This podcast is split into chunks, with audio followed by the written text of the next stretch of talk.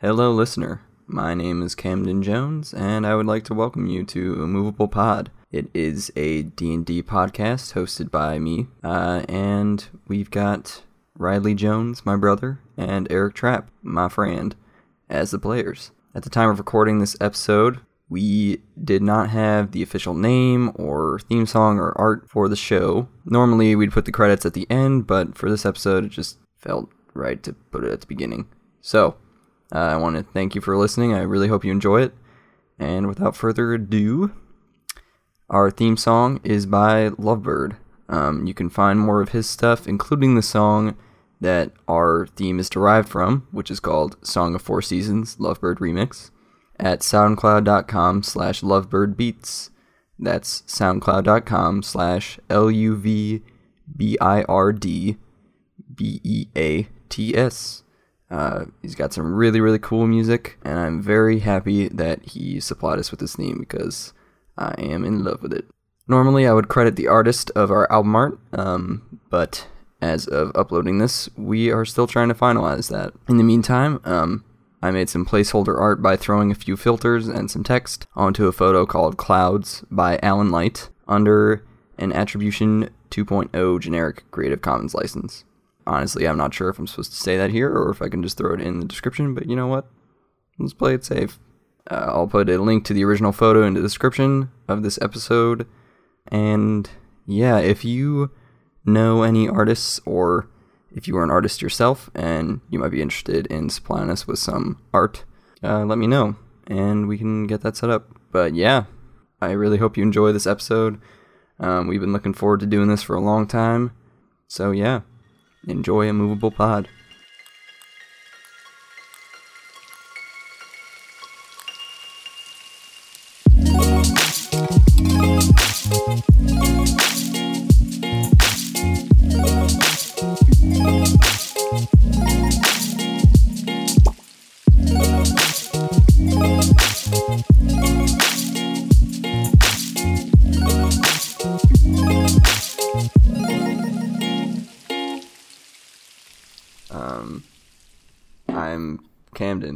Your dungeon master.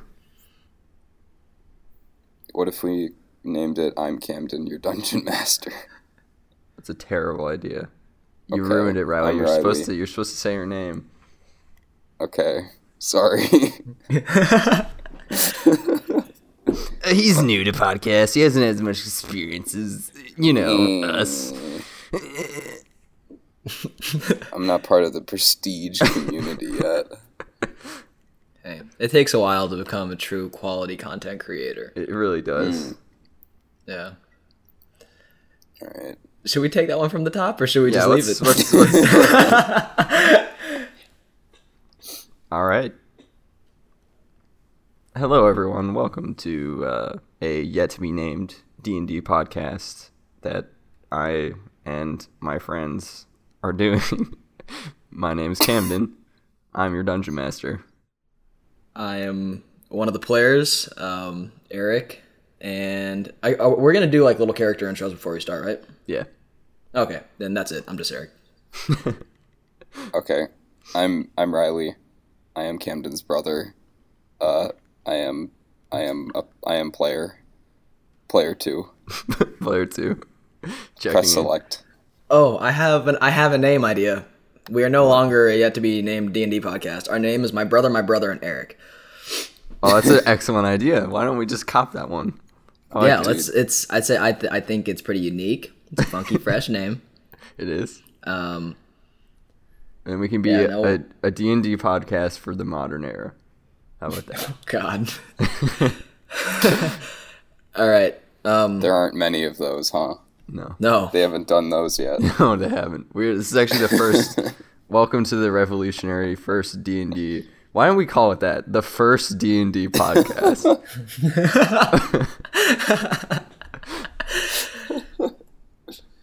Yep, anyway, that's the one. um, yeah, so we're going to start off today with our, our first session. We were supposed to have a third boy with us, but uh, it didn't work out. So we're gonna we're gonna try with just uh, Eric and Riley, and um, we'll go from there.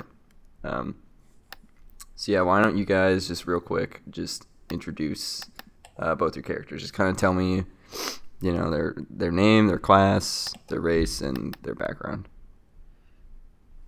All right. Um, Riley, you wanna you wanna start, or do you want me to go? Um. Uh. I mean, you can go. I gotta pull up some frog pictures to just really get me, get, Get- me in the Get you in the whole mood. play. Yeah. Um, all right, yeah. So my name, uh, my character's name, or should it? Is it just my name now? Um, You're, this is some this is some method acting shit. yeah, you're in it. now. We, we are Lance. um, I I don't have a I don't have a last name for my character yet. And like the idea we had before, we were gonna be animals, and my name was Lance Van Hoot, which I thought was amazing. But I'm not an owl anymore, so I just kept Lance, and I don't have a last name. So do you guys have any suggestions? I got a. I got a little thing for you. All right, You're a de- you're a detective, right? Uh, yes. Maybe Or- you're looking for your last name. I haven't found any. I haven't found any leads yet. All right, you just keep looking, Lance. Oh my god. Lance. You know what? Fuck it. Just for now, I'm just gonna be Lance. Yeah, it's fine. I like that. We can just let it come naturally right. to you. Yeah. Yeah. Um so yeah, my name is Lance. I'm a half elf uh, druid. Um give a little background you said, just give a little backstory. Yeah. All right. So I formerly was a um, a member, I guess, like a, an agent or an operative of a, I guess FBI, CIA type of organization um, called the Royal Office of Inquiry. Um, they're just kind of these people that just go out and they're just cracking down on bad, uh, bad people and just they're like pretty much Batman level like detectives, but not vigilante style, beating the shit out of people. Um, and I was like one of the top tier like elite agents, and then something happened, and I kind of had a change of heart and just change of ways in my life, and I ended up quitting and kind of am a recluse now, and I'm just a wanderer going around, you know, from place to place, just trying to help people out on a smaller scale than being tied down by like a big, um, you know, structured organization. And yeah, I'm a pretty chill dude. I'm I, I, I take my job very seriously and I'm very good at it, but I'm like a very relaxed, uh, relaxed guy, and people didn't really jive with me. Um, back at work because just kind of like the nature of what we did, everyone was really, really serious um, and I was not. So I think there was a little bit of like a, a little bit of a divide there, and maybe a little bit of like a resentment between me and my coworkers, just because we weren't the same kind of people. Um, and that's that's it for now. Yeah. So did you did you quit because you kind of realized the kind of sinister things that were going on? Um, yeah, yeah. I quit because there was a uh, there was. I don't want to divulge too much. I think that'll kind of come out later on as well. Just you know, between talks talks between me and uh, Riley's character. Um, but yeah, there was there was a case that I was kind of iffy about from the start, and when it kind of came to a close, I realized. Um, I, I, it's not that I realized I always knew, but I had like kind of witnessed firsthand the kind of the, the things they were doing um, and it just kind of had a ripple effect on some other aspects of my life that I wasn't expecting. Like my, I wasn't expecting for my job and my personal life to kind of mix like that, but this certain case and what they did did have uh, did end up connecting in that way, and I just thought that I didn't want to be a part of it anymore. Okay. All right, Riley. Why don't you give us your boy?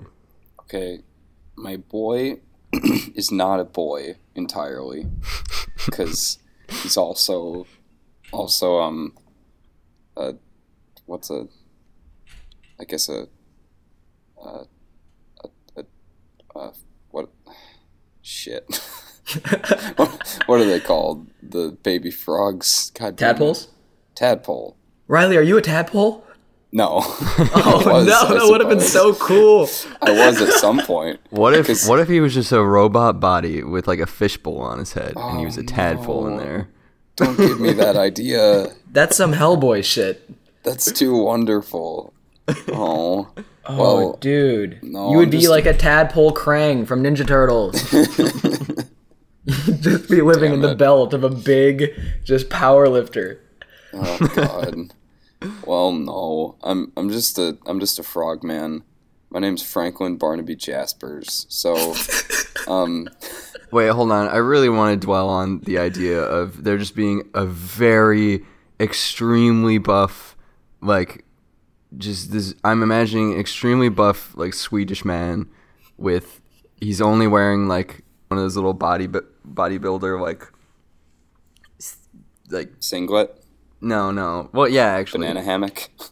yes, a, a banana hammock, I suppose. Oh, and God. and he's he doesn't talk. He doesn't say anything. He's just holding this. Fi- he's literally just holding a fishbowl with a talking tadpole in it, and he just kind of like he's constantly just posing as he walks around and just like kind of moving the the fishbowl from shoulder to shoulder and like holding in front of him, just posing, and that, that's all he does.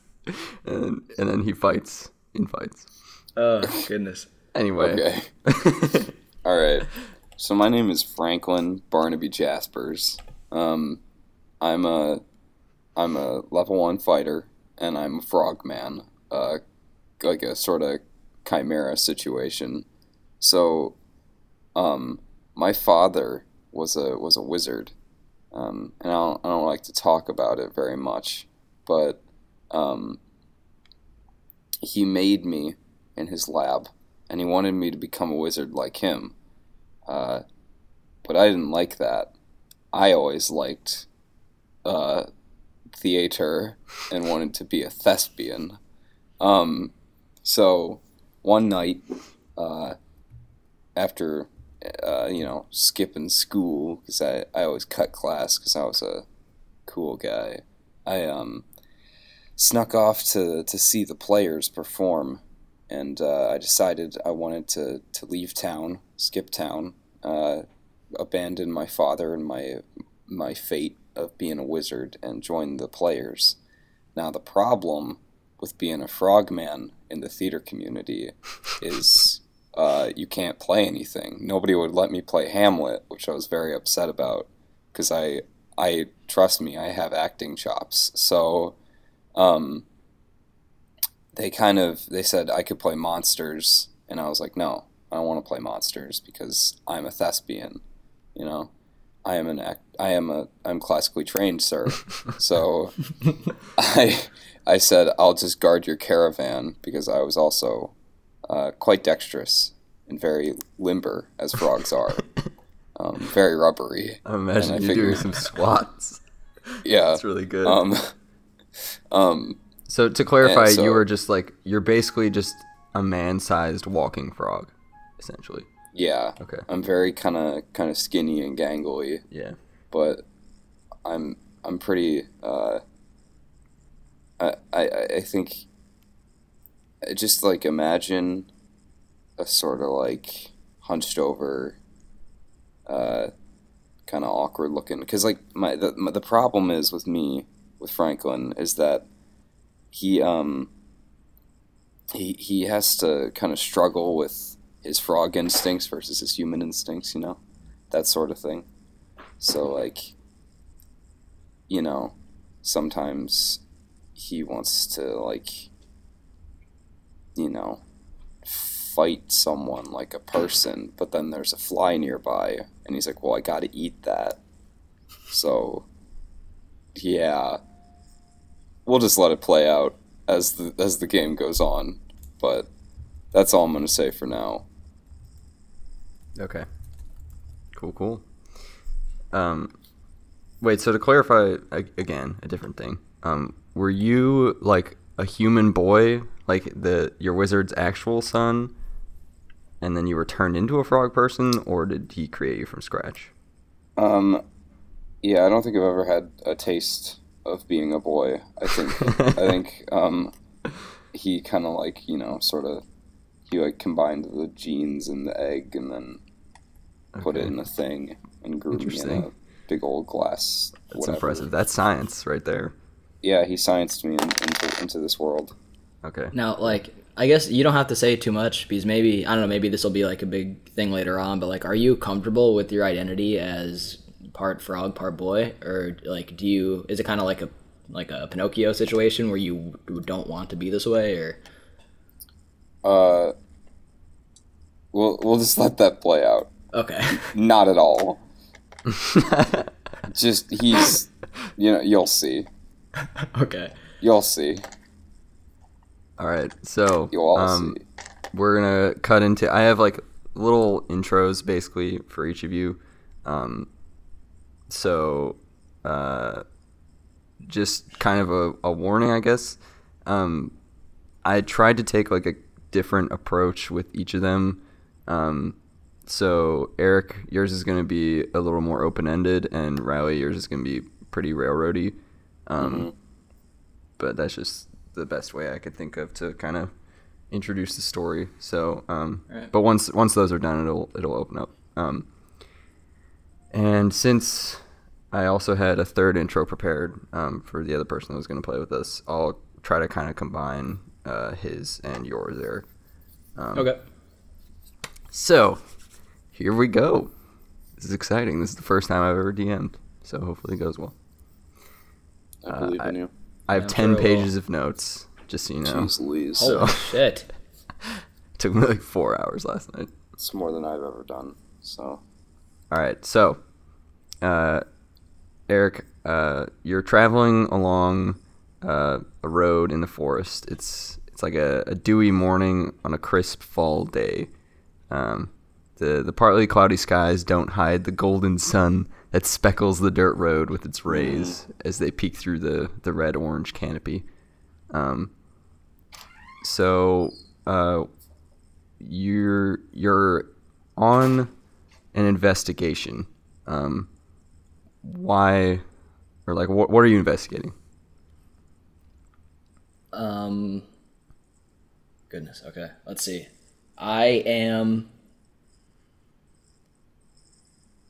There has been like a, a series of uh, a series of like break-ins in like this little village community, um, but it's just breaking and entering. Nothing's been really stolen or vandalized. People, it's just a, a group of people or one single person has just been breaking into people's houses and leaving um, and they're just wanting to know what's up because they want to feel safe in their community, which has felt safe, you know, up until this point. So I guess I'm walking from an inn or my caravan or wherever I'm sleeping for the night back into like the village. Okay, so you're walking. You don't have like a horse or anything. Oh no, I'm I'm just I'm walking. It's got Good. Okay. You got a backpack. oh yeah. What kind of clothes are you wearing?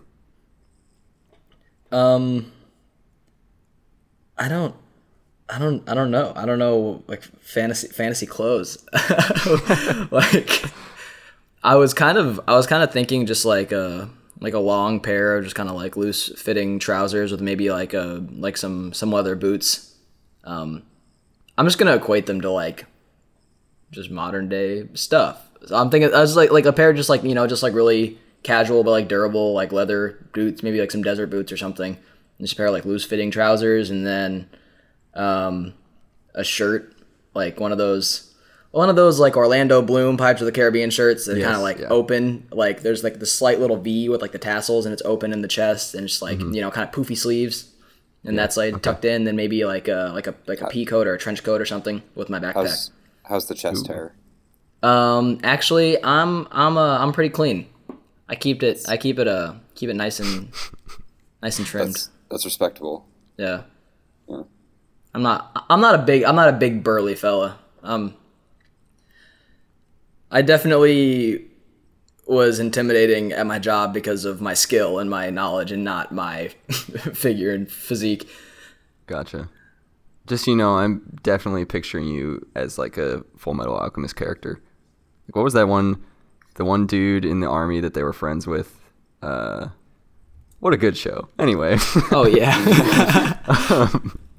so uh, as you're walking, you you come upon the the small village um, that you were investigating. Um, it is called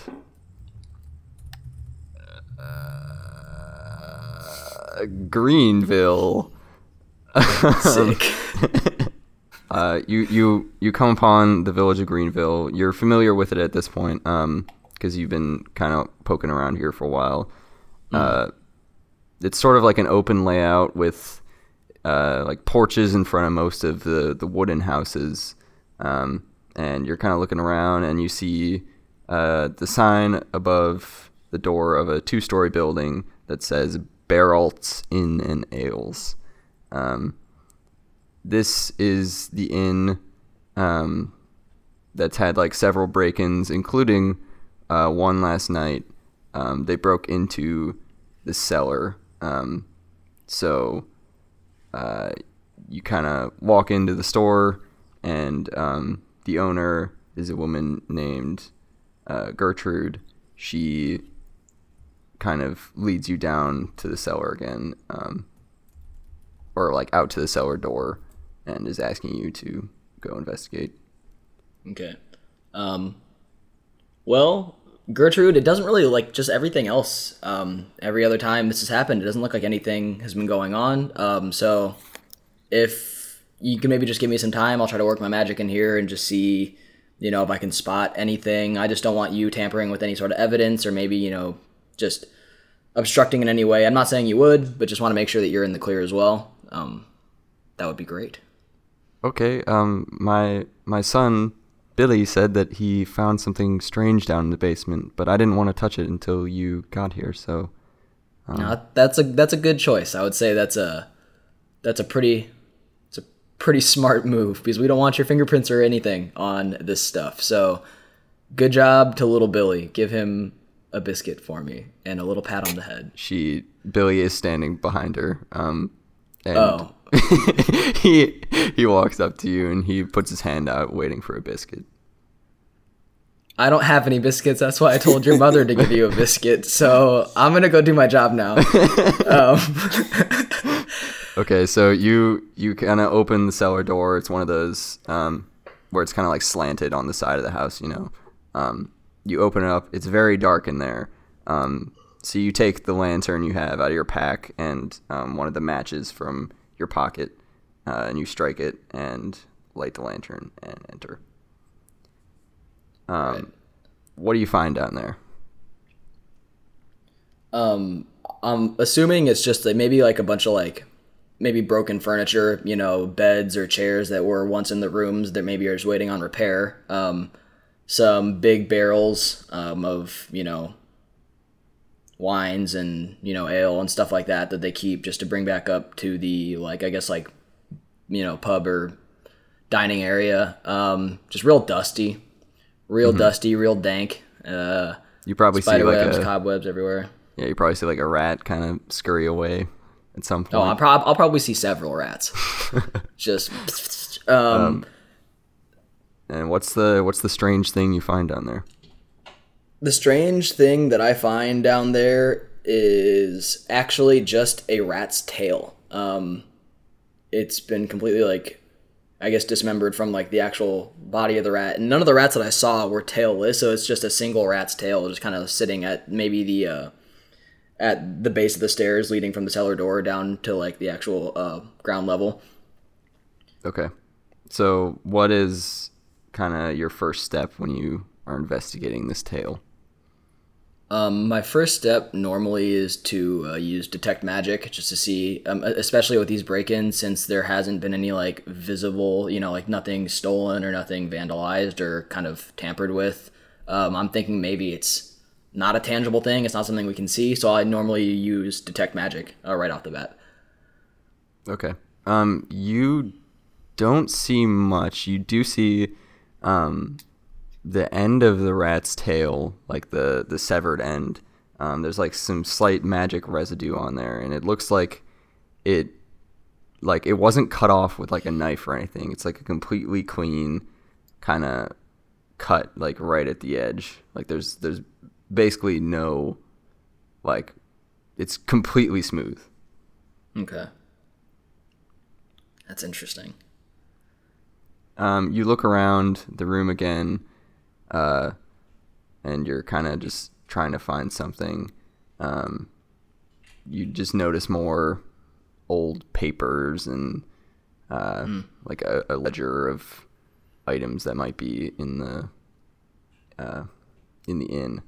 Um, and you're walking like towards the back of the cellar, uh, and then you see like uh, you actually find another rat that has its tail severed, um, and laying next to the rat is a note.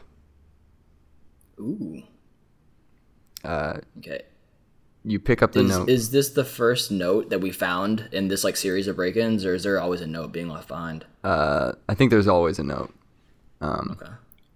so you, you you pick up the note, and it says, "Better luck next time, Lance." Has the um, has the culprit, I guess, addressed me by name before in these notes? No, this is the first time. Ooh, tasty. I think you you kind of gather that this was probably just a break in, kind of like a a red herring, just to get you, um, kind of get your mind on this while maybe something else is happening. So you you immediately stand up and start walking back towards um, the the cellar door, uh, but as you are walking, um, you hear all of a sudden there's like a rush of wind and you hear an extremely loud like low growl um, and your lantern goes out. It's like it rumbles the entire cellar and it's it's like very loud like the sound of a, a jet engine starting up but a growl Um, so your lantern's out and it's completely pitch black in there. What do you do? The growl sounds like it's coming from behind you. Okay. Um, I turn around to face the growl and start slowly like backing, backing my way like up towards the stairs to go to like find my way out of the cellar, feeling around and such. Okay. Um, you don't feel anything. Like there's no, no barrels, no, no stairs, no nothing. It's just the ground just kind of continues. Okay. Um. Um, so Well, you, you do you do still have the matches in your pocket, by the way. Okay. Yeah, I'm starting to get a little freaked out now. Um, I'm not one to be like unnerved really easily, so I'm fumbling around. I'm like, fuck, fuck, fuck. Grab the matches. I'll just try to strike one up. Uh, do, do I? I have my lantern with me in hand as well. Mm-hmm. Okay, yeah. So I, I I try to relight the lantern and hold it out. Okay. You you relight it and um you can't see anything beyond the light of your lantern. Um like normally you would have lit the lantern and you would have seen the rest of the basement like you would have seen the barrels again and everything because it's a, it's a pretty small cellar. Um but literally it's just like you see like your your light goes like the ground is kind of lit up to the edge of however far your light reaches and like that's it. You're just it's like you're standing in the middle of a gigantic black space. Um so you look around and all of a sudden you hear and feel the growl again it shakes th- this time it doesn't turn off your your lantern but it shakes the ground and you kind of stumble a bit um and you you turn around towards the growl because you kind of faced away from it in your when you were in your Right. disorientation, I guess. Um, and in the dark beyond your lantern light, you see a pair of tiny, beady, gro- glowing red eyes, and below them is a slit of glowing red uh, light that kind of widens as the growl intensifies. Um, it looks like maybe it's some kind of wolf-like creature, maybe 20 feet away from you. Um, what do you do? Sorry about that. Um, goodness. So I, um, as far as like my equipment goes, I have um, two two simple melee weapons. I um, decided to opt out of the shield. Um, so I have a quarterstaff and a hand axe. So I take out my hand axe. So I feel like it's a Well, you try, but the thing is, you you don't. You don't have it anymore. Your weapons are gone, and so is your pack. You just have the matches and the lantern. Okay. Um getting a little frantic now because unless unless I was straight up just spacing out like the entire time like I feel like I've I, I thought I had it. I felt the weight of it. Nothing really felt like it changed by reaching back there and realizing I don't have anything. I think I just start running because I kind of realize that I'm no longer in the cellar. Um, It seems like just kind of like this vast, dark, like thick, dark, open space. So I just start running. Yep. You you hear behind you like the the ground starts to shake again, and you hear kind of a low rhythmic thumping, just like a gung gung gung gung gung gung gung gung, and you look behind you and you see the whatever this creature is is getting the the face is getting bigger and bigger and bigger, but it's also getting higher up in the air, um, and you're you're starting to realize that whatever it is, it's much farther away from you than you thought, but it's just huge, like massive. So you you, you thought it was just like a, a wolf sized creature, like 20 feet away, but it's actually something way way bigger, but maybe you know 100 yards away or something like that. Um, so you hear a small voice from kind of in front of you uh, as you're you're running. Um, you hear it say, "Hey, hey, come here, come here, run! Oh, oh my God, run, run!" Um, and as you you run towards it in the lantern light, you see a large mouse. Uh, it's about the size of you, kind of at the shoulder. Um, like it, it, its shoulder is like the height of your head, basically. So like when it's on all fours, it's the height of you. Um, Wow. so he he holds out a paw for you um, as he leans out from the hole from a hole in the bottom of a massive staircase, which you're kind of realizing as you uh, get closer and as your light kind of touches the wall of this bottom stair. Um, it's just gigantic staircase. Like this, the first stair is like the size of a building to you. Um, it's like a massive wooden staircase where it's kind of there's a panel in the front and then a stair and then a panel and then a stair on top. You know. Um, Yeah. So he he's the the pounder's getting louder and louder as the beast gets closer to you.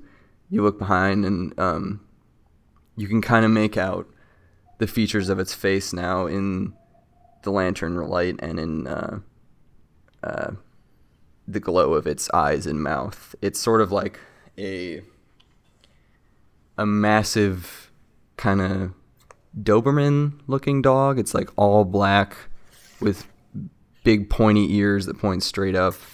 Um, but its its snout is sort of cow like almost. Like it's got these big nostrils and these tiny just beady eyes.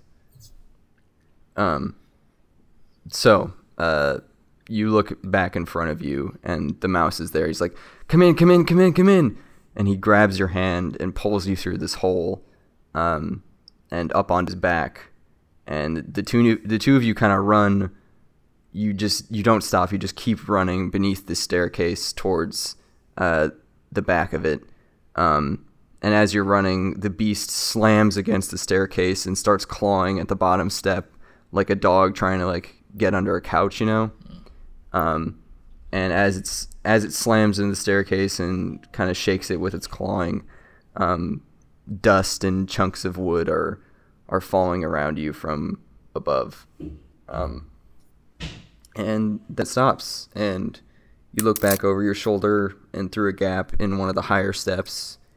Uh, you can see just a single glowing eye through the gap, and you hear that low rumbling uh, growl again. So, uh, you just kind of continue with this this mouse um, as he takes you deeper under the staircase, and uh, we will get back to what happens next. Oh my. All right, so Franklin. Um, hmm So, uh, near the edge of a forest in a large open gathering place outside the village of Andulin, um, there's a sort of carriage trailer stage type thing. Um, the side wall of this carriage is folded down so it rests on stilts, uh, creating kind of ext- an extension of the bed of the carriage. Um, and then the roof is folded over in the opposite direction, creating like a lean-to uh, behind the stage. Um, so three of the carriage's walls are still standing, and there's kind of like a mountain, like meadow scene painted on the inside back wall. So there's a stage, and then a wall in the back and on the sides. Um, so in front of this this painting, two human actors are stage fighting. Uh, one of them is wearing a black cloak atop a lime green performer's tight suit. So you know, like Ugh. the classic Shakespeare poofy outfit. Mm-hmm. Um, and the other is wearing a paper mache knight's helmet atop his rust colored performer's outfit. Um, there's about 20 people gathered in front of the stage watching kind of slack jawed. They, they don't look bored, but they also don't look too excited either. They're just kind of like mindlessly watching and squinting in the sun, Yeah. um, watching Wow. these actors kind of ho ho ha, Yeah. like jump at each other. Um, Benjamin now- was never really a crowd pleaser. So now we, we cut to a shot of uh, the other side of the carriage. Um, the you can see now that like the back the back wall and presumably also the wall that's folded down in front to extend the carriage. Um, it's it's kind of engraved in and painted uh, wood paneling, kind of like those like fortune tellers can- caravans, you know, like a, like a circus kind of thing. Um, and it says the Roskee Island Players, uh, R O S K E E, um, in kind of a, a bold black and red lettering. Um, it's got a stylized painting of two people acting in their acting tights uh, with blue and red, kind of like uh, ta-da lines. You know, I don't, I don't know what you call those, but like uh, those lines kind of like shining in the background. Um, hmm and all of that is surrounded in a sort of like engraved floral trim, um, which is painted yellow. Uh, it's supposed to look like uh, kind of like gold, uh, like a gilded, you know. Uh, Of course. I don't know what you call it, gilded trim. Yeah.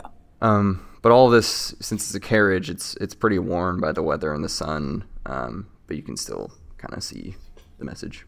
Um, so we, we get a shot of the carriage's wheels on on this side, and we we track slowly across the bottom of the carriage, um, where we see two big frog feet crossed awkwardly at the ankles as you you lean against the back of the carriage in the shade. Um, Mhm. we cut to a wide shot aimed down the length of the carriage, and we see you snag a moth out of the air with your big frog tongue. Um, as you chew, your boss, a big bellied half orc named Gruz, walks around the carriage. Hey, Frankie, do me a favor and go nab us some firewood for tonight. I can feel the cold already in my bones.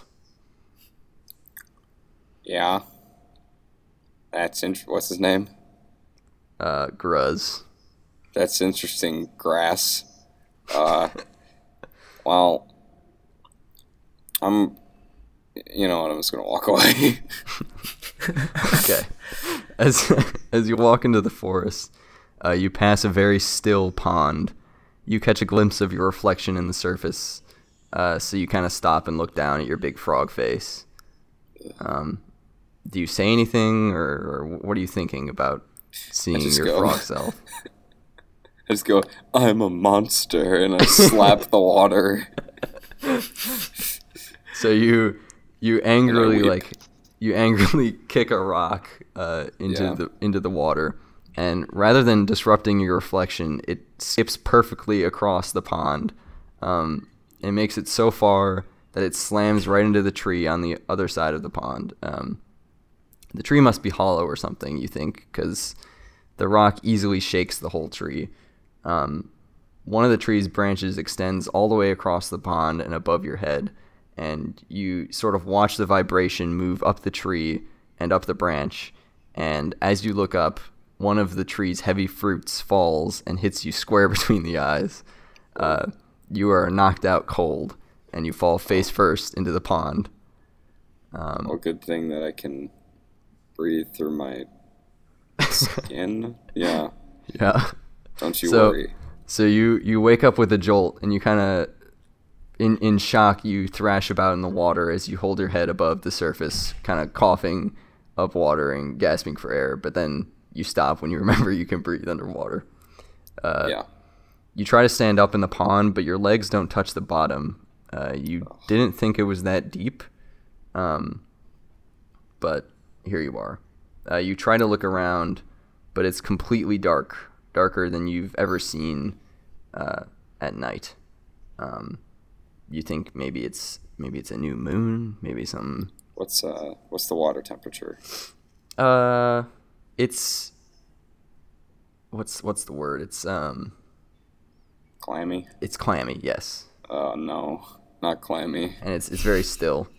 Uh, you you'd think you'd see the light from Gruz's fire, but wait, you were supposed to get firewood for him. Um, so surely he would have found you in the pond and woken you up at some point because he needed the firewood anyway. So he would have had to go look for himself. Uh, you try to swim to the edge of the pond, but instead you run into some kind of smooth stone barrier. Uh, you work your hand up the barrier to see if you can climb over it, but it's just too high. Uh, just then you hear a loud pounding. Um, it's kind of like a thump, thump, thump, thump, and uh, the stone rumbles and the water kind of splashes erratically as everything vibrates with this thumping. And suddenly, a, a burst of light shines into whatever space you're in as a massive hand lifts a large white slab from atop what you can now see is a massive white bowl with water in the bottom. Uh, panicking, you press yourself up Oh. against the bowl's closest wall, uh, like the, the wall closest to whatever this this figure is that's lifting the the the slab, um, hoping it, it won't see you. You hear a sigh from whatever massive figure the hand belongs to, and then from a far off place you hear a booming voice shouts, Kilof! Where did you put my new ring? The figure above you responds in a slightly higher voice, I threw it in your junk drawer, Dad.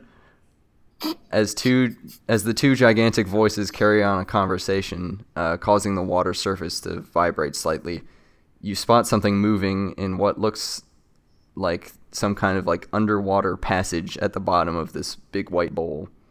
Um, It's the nose of a giant rat. Uh, it pokes, its head pokes out of the hole and looks directly at you with dead red eyes. Um, Uh, it opens its mouth in a crude smile, then squirms awkwardly through the opening and swims up to the surface above the hole. The rat kind of like hisses at you, just goes and beckons you towards it. um, so he's beckoning you towards him. What do you do? oh.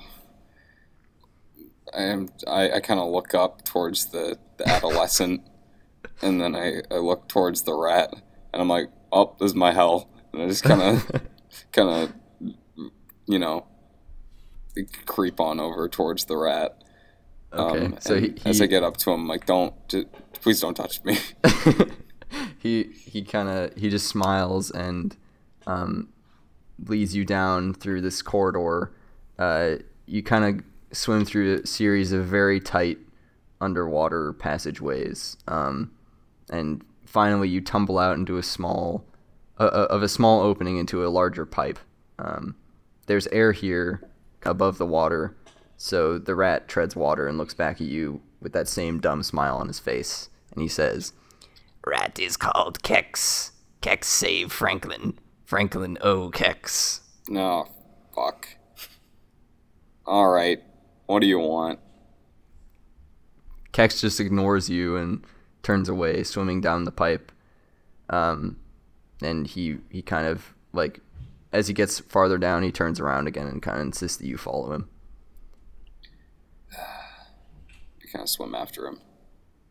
So you turn a corner in the pipe, and far off in the distance, you can see a light shining uh, in the opening that the pipe slopes down to. uh, you hear the sound of water rushing. Um, Kex turns back to you and says, Franklin need be careful. Kex lose friend this way. uh, so you see Wait, how do you know my name?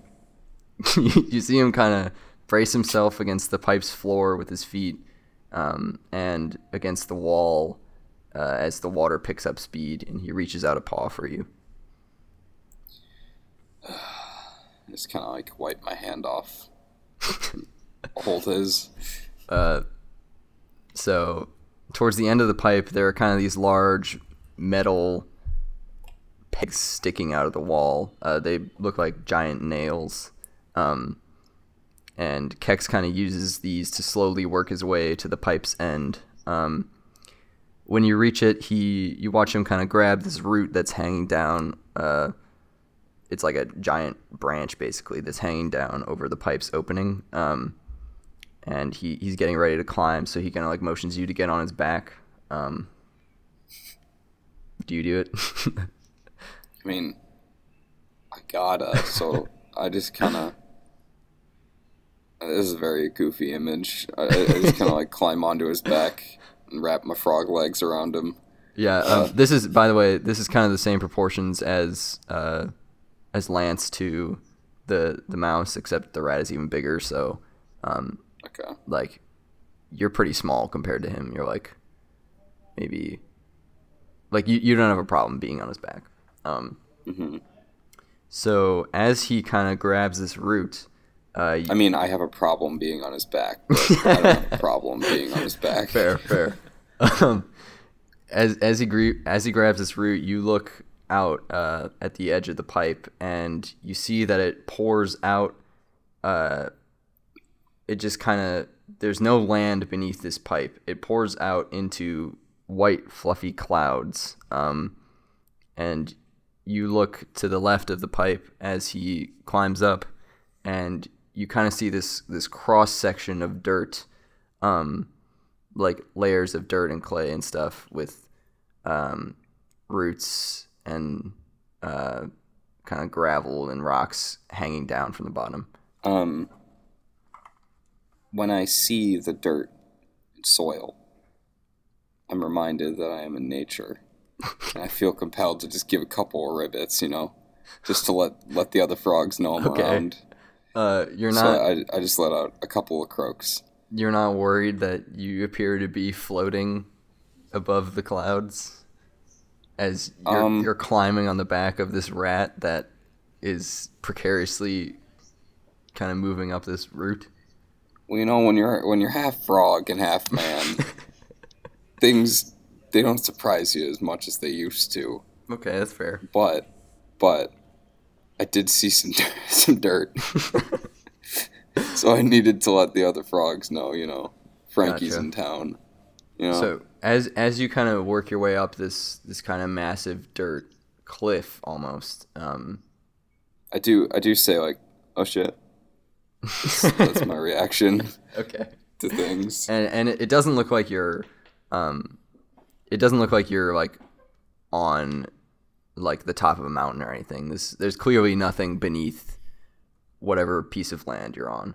Um but as you move up this up the route uh, on the outside of this massive dirt cliff um you can see like grass above you but it's like giant blades like probably like twice your height and um, bigger, like wider than any leaves you've ever seen.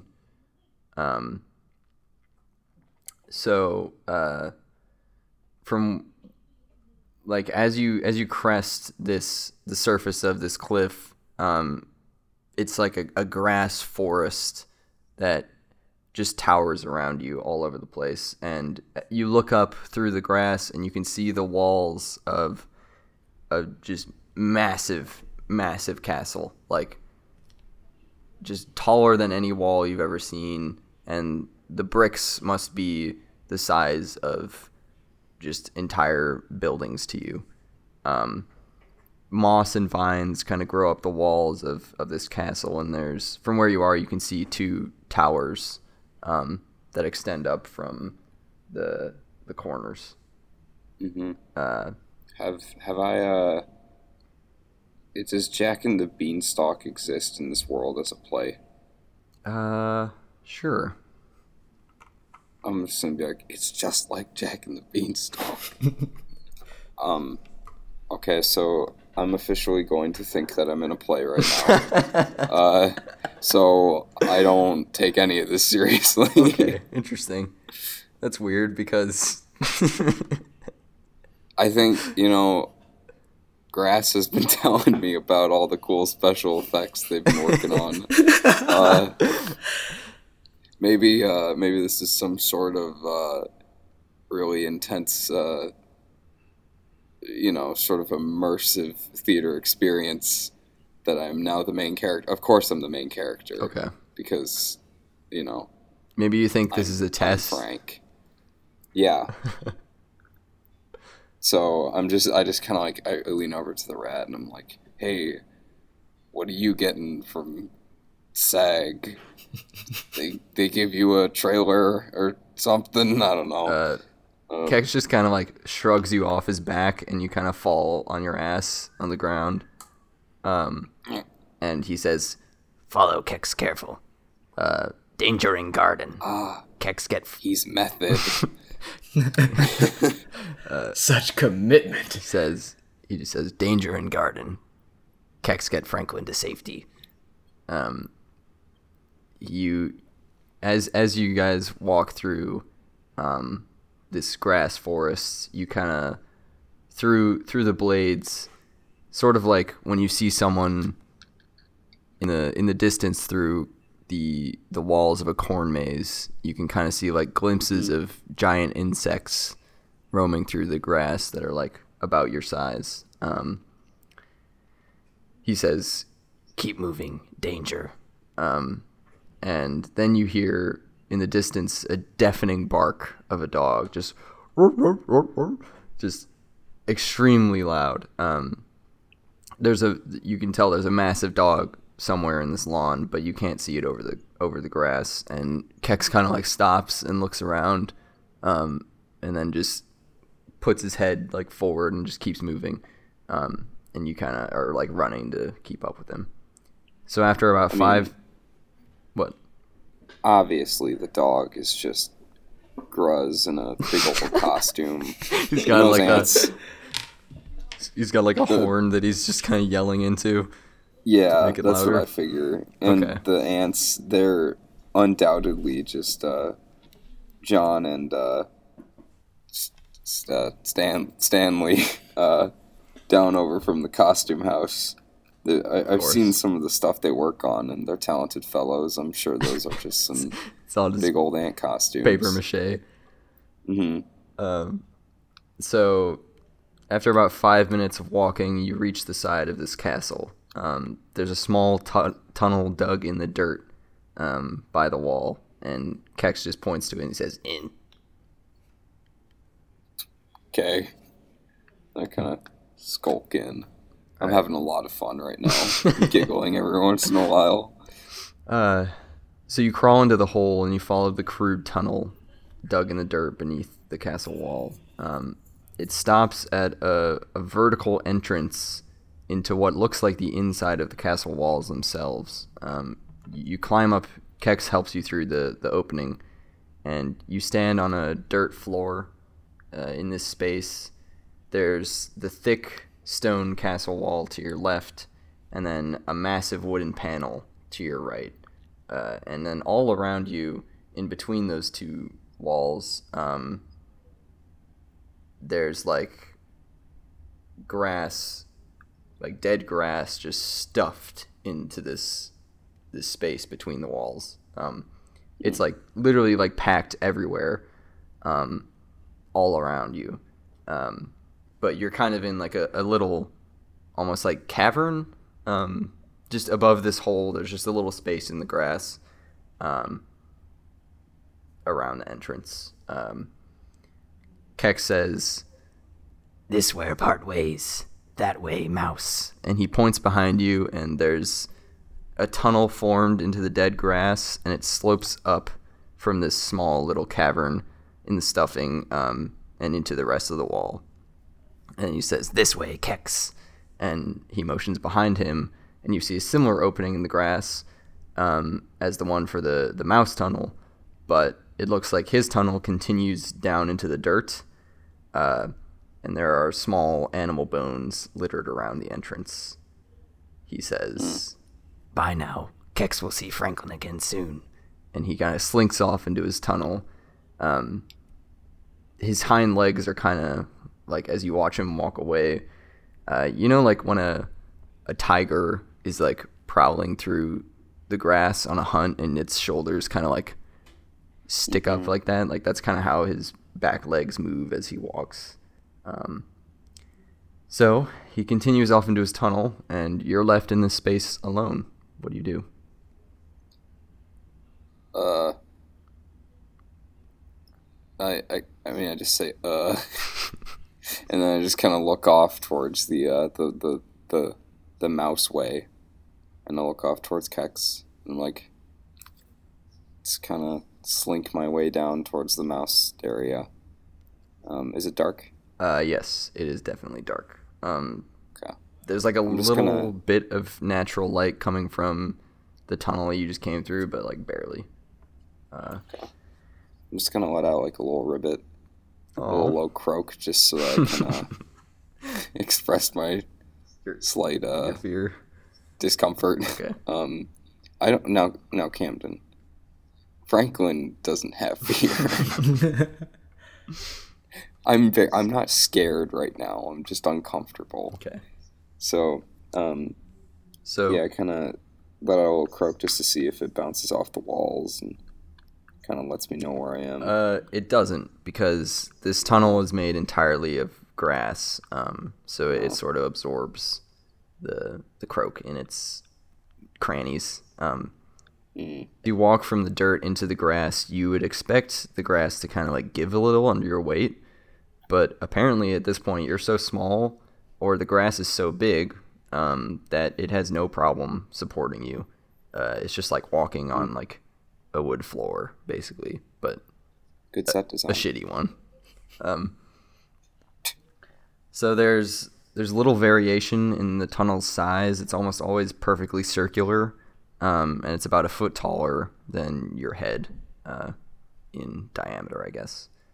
Uh, so you follow this kind of winding path uh, as it works its way up the wall. Um, finally, as it peaks, there are two openings. Um, one the tunnel continues down uh, again from this peak so in the in the natural light from the other opening uh, you see that the one that continues down there's a little paper sign that says two mice like to two mice. Um, and then the one that leads up and off to the side where the natural light is coming from uh, it says danger birds. Well, I don't want to go near the danger birds, so I think I'll go to the the two mice. okay. Also, so Franklin's not he's not totally good at, at being literate, so he thinks it says the number two mice. okay So it's Well. either the two mice or the danger birds. So he's gonna go for the mice. Okay. Um, so you kind of he Franklin is kind of like using gravity to make the trip down a little quicker. So like kind of like when you run down a, a dirt hill or something, um, you're kind of clumsily running down the tunnel. Um, but eventually it levels out and touches the dirt floor again. Um, and at the end of this grass roofed tunnel, um, you see like a curved topped wooden door, kind of like a um, you know, like a like a cottage door sort of, and there's light shining through a four-paneled window near the top of the door. Um, so I'm just gonna kind of walk up, knock on the door, I guess. Okay. You hear, "Oh, one second," um, and the the door handle kind of turns, and then the door opens, and there is, sure enough, a mouse there. Um, she's kind of tawny colored. Uh, she's got black eyes, um, and she's kind of plump. Um, the this house, uh, what you now see is a mouse house. Uh, it's basically she she lets you in. She says, "Hi, uh, my name's Terry. Uh, uh, nice to meet you. Uh, come in, come in. I'll, I'll make you some coffee." Um, and as you enter the room, it's basically one large room. Uh, it's that same space between the the two walls of this castle. Um, so, but but the the roof and the other walls of this house are made of dirt uh, and like mud that's been molded in kind of like a a curved arching roof. Um, there's a hole in the center of the roof uh, that has a, a ladder made of twigs up into it, um, and it leads to like another grass tunnel, kind of up uh, above the house. Um, uh, there's a crack in the wood wall uh, that lets a little bit of light in from inside the castle. Um, there are little lanterns kind of peppered throughout the room. Um, and there's a fireplace with a fire going, uh, and it has a chimney made of uh, round stones and dirt. Uh, there's a bed in the corner with a patchwork quilt, a piece of carpet cut from a much lar- larger one, uh, presumably in the castle. Uh, there's a fancy wooden doll's chair by the fireplace, actually, a couple of them. Um, his crude paintings of mice families that are framed and uh, scattered around the walls and the desks. Uh, there's a, a cabinet with some random treasures from throughout the castle. Uh, there's a giant ring in there. There's a gold coin, a red silk ribbon, uh, an engraved wooden box uh, that would be kind of uh, the size of a chest for these mice, but for whatever giant beings are in this castle, it would be tiny. Um, and it has the letters. And tell me about that gold coin, because It's very big. It's Okay. huge. It's probably like shield sized.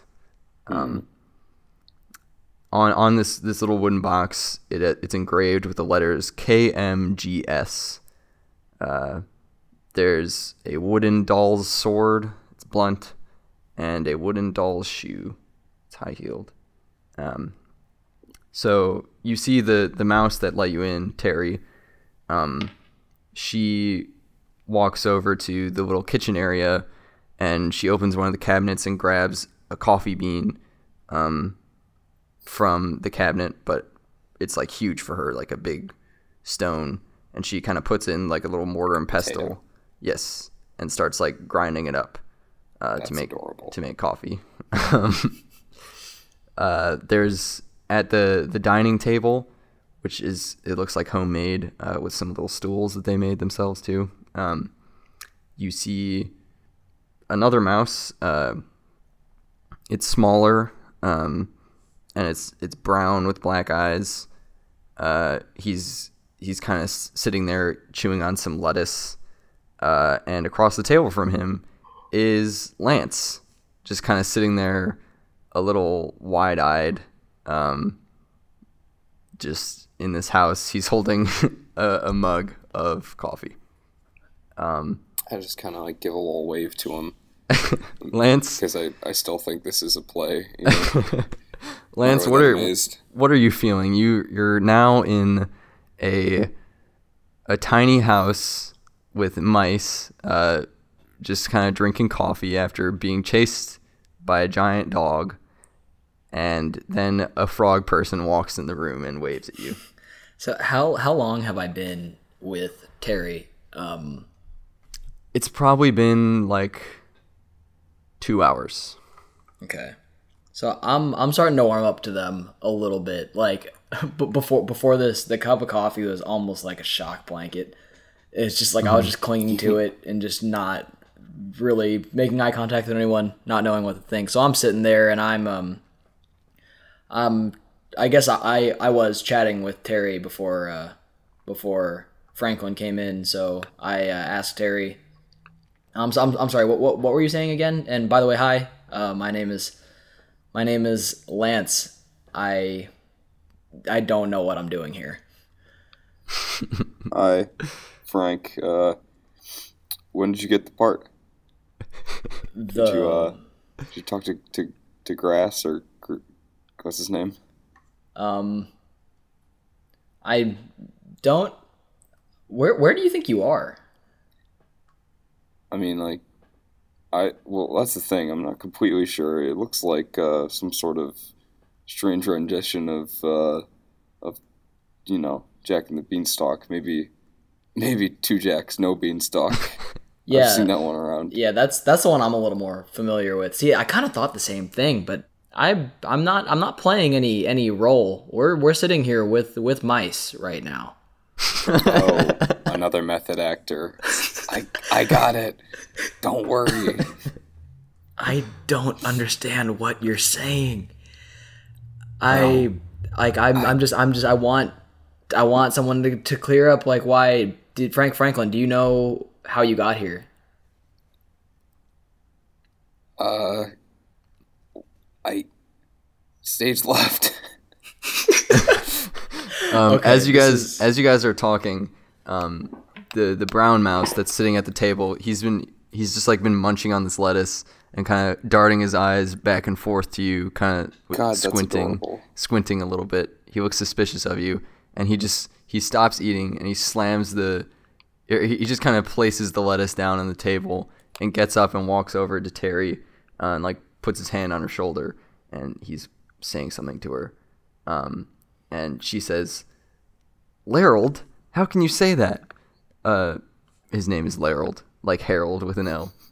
Um, how can you say that? These people need our help. Terry, you can't keep risking your fur for these random creatures that stumble through our door. So you just want me to let them die out there? Get stomped by by Gibrald or torn to pieces by the beast or the dog or get cooked up by Kex?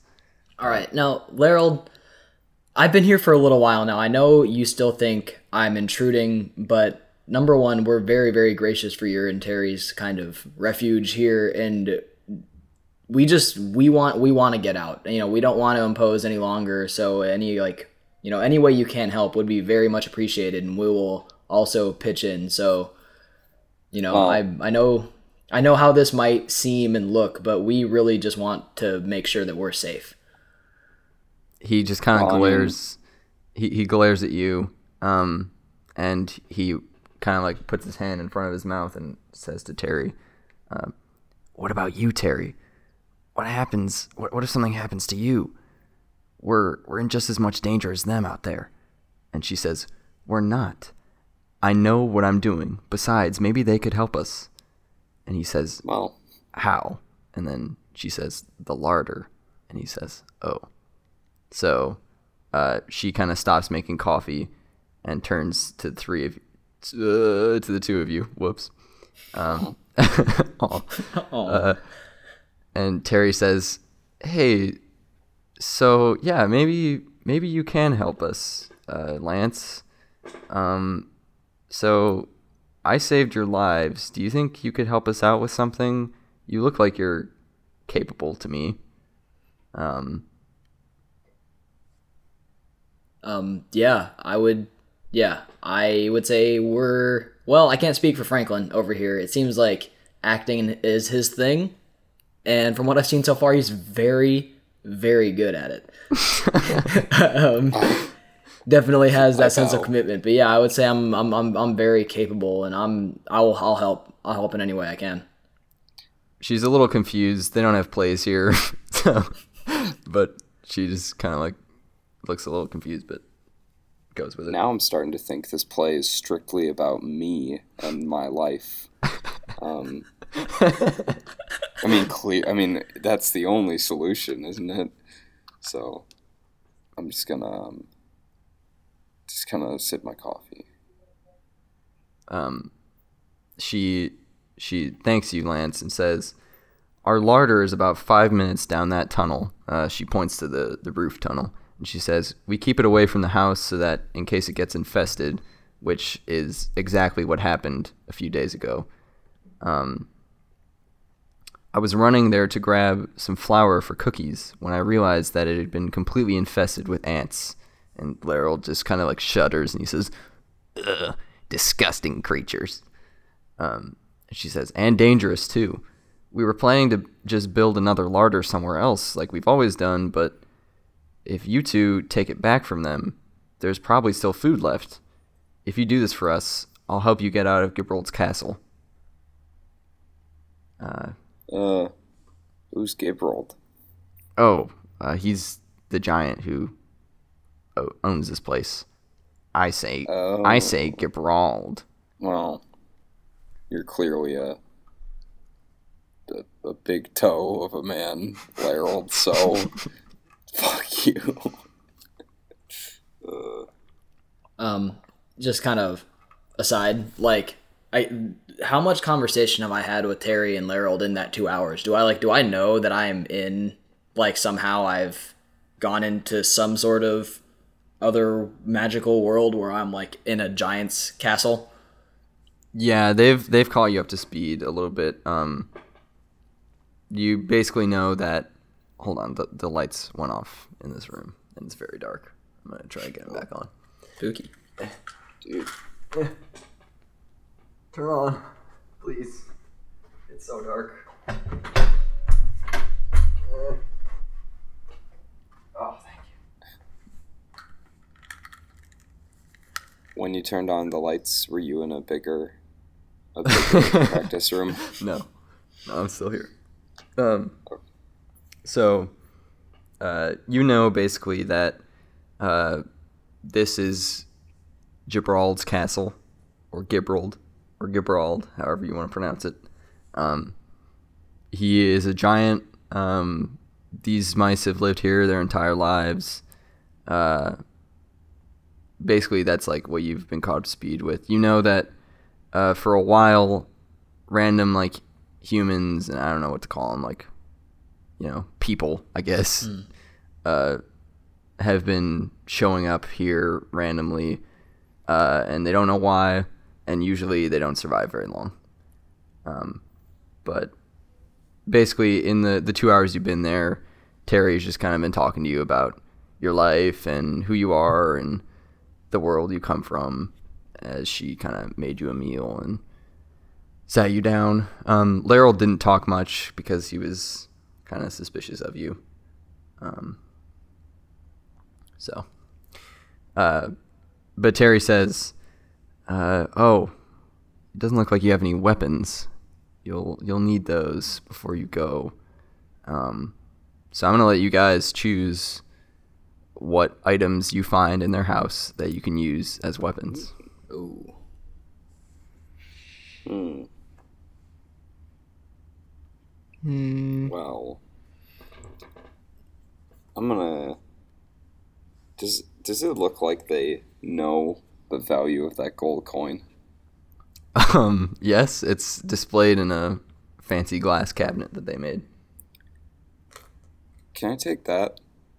Can I speak? Oh yeah, I'm gonna use it as a as a shield. Are you winking as you say that? Yeah, I wink a lot. uh, she says, I, I mean, I don't know how much you know about gold, but it's kind of a soft metal. I don't think that would be very effective. Oh, oh, I know about gold, and I wink a lot. Can't let- how, let me roll. How about, okay. Let- oh, good point. Persuasion. I forgot this is D&D. You can roll. Yeah. Go ahead. I want to roll. Uh, here, wait. Plus charisma. Hold up. That's a that's a fourteen. She says, uh, how about you find something else? Damn it. Okay. What, what else? I mean, do are, are we picking from a selection of like the No. things you listed off earlier, or can it just be any like random household item? No, just anything. I'll let you find it, whatever it is. Ooh, okay. And you can you can get armor too if you want, just for flavor. Um.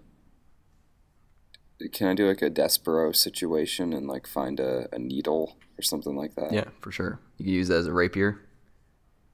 Yeah. Okay. Can I put a Can I put a thimble on my head? Sure.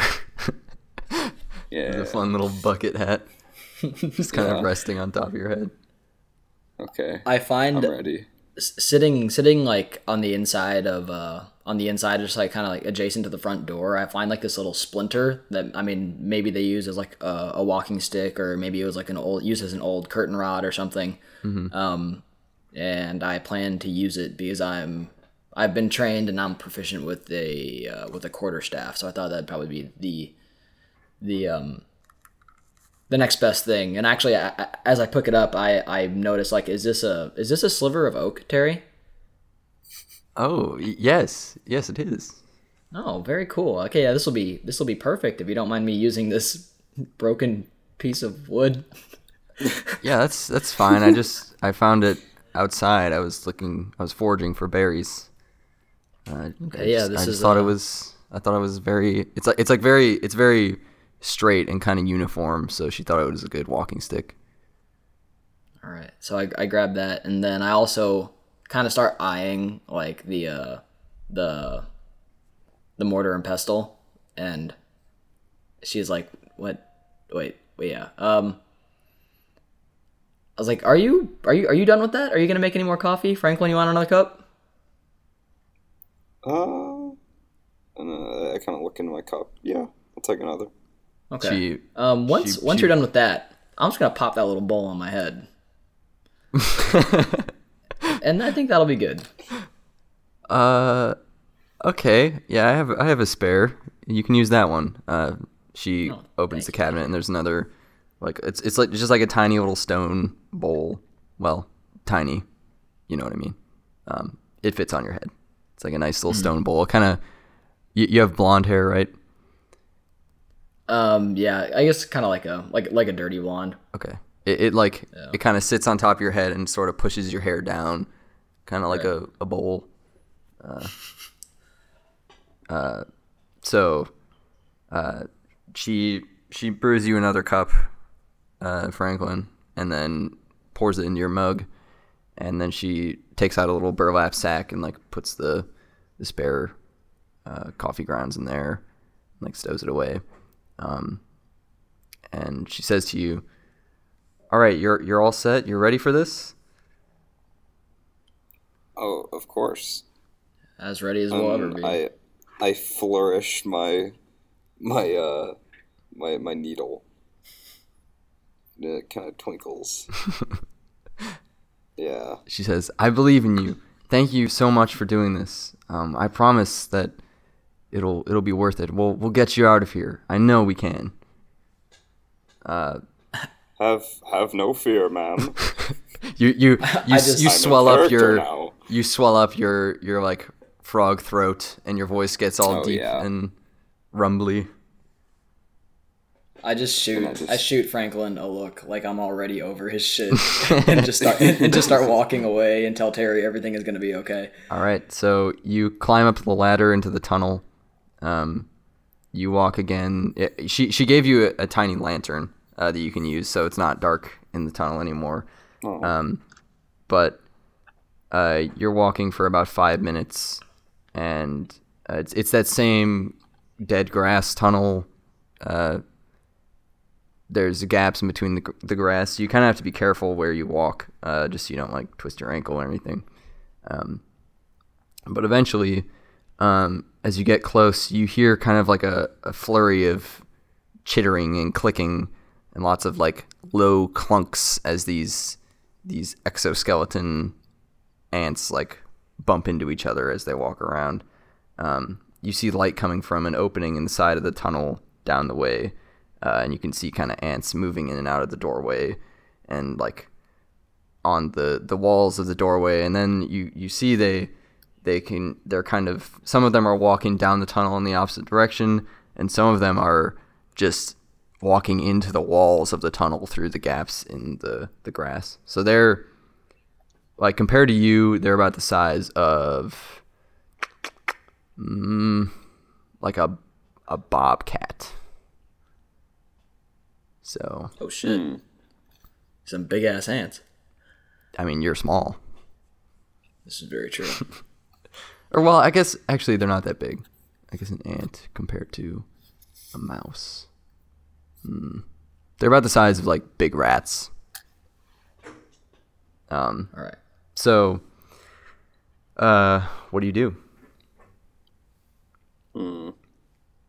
Well, since I'm in a play, they're clearly just going to die by my sword. Like there's I don't there's no option that I die. This is I'm the main character. So I'm just gonna go for it. Right. Just charge.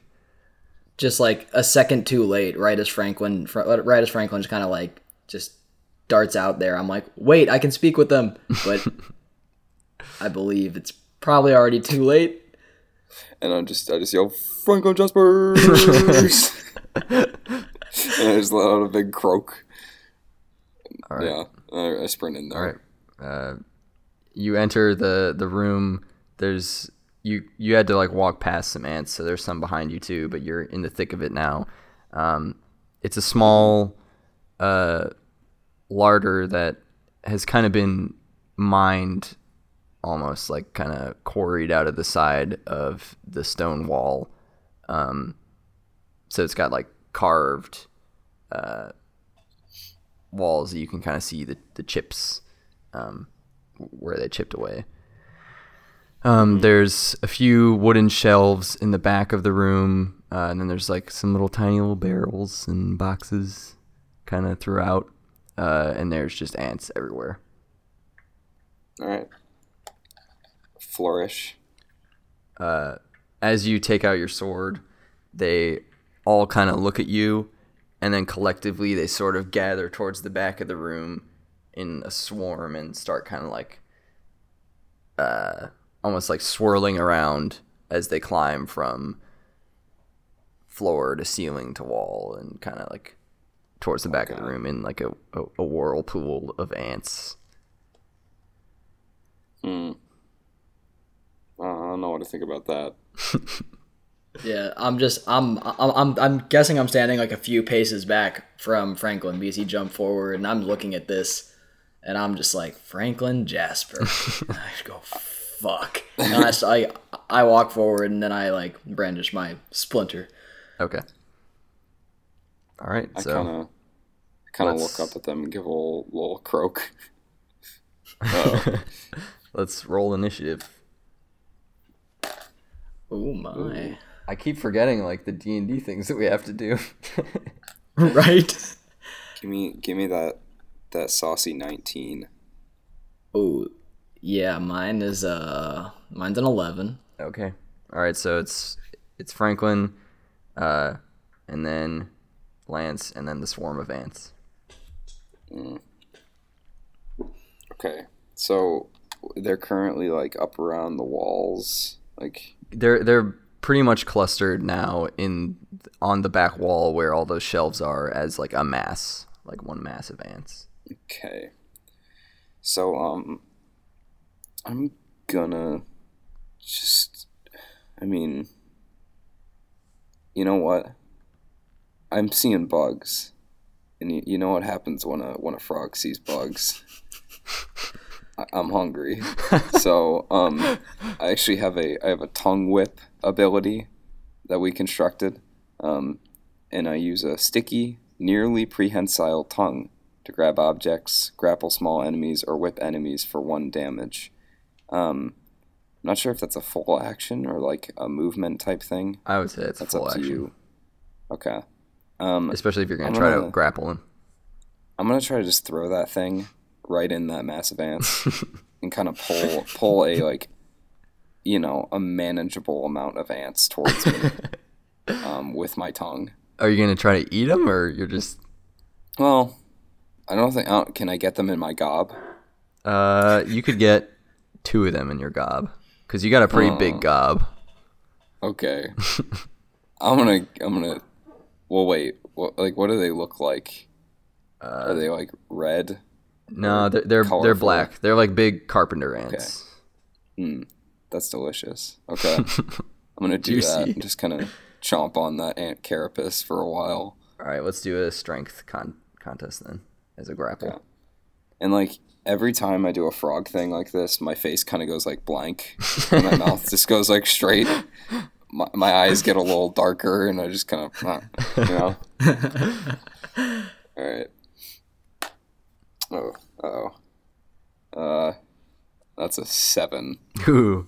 Okay, they they have a minus one to strength, but they rolled a seventeen. So um, your tongue shoots out and into this mass of ants, um, and instead of you grabbing one of the ants, uh, one of the ants bites your no. tongue, Ugh. which does let's see, it does three damage Oh no, to you. that's not great. uh, and then it, it it lets go right away, and you just kind of your your tongue kind of like. Normally it would shoot right back, but since you're shocked, it kind of flops on the ground before like sucking back up in your mouth. Um, while my tongue is still kind of hanging out, I look at uh Lance. Lance. I look at Lance beside me, which is with my tongue hanging out, and I'm like, oh.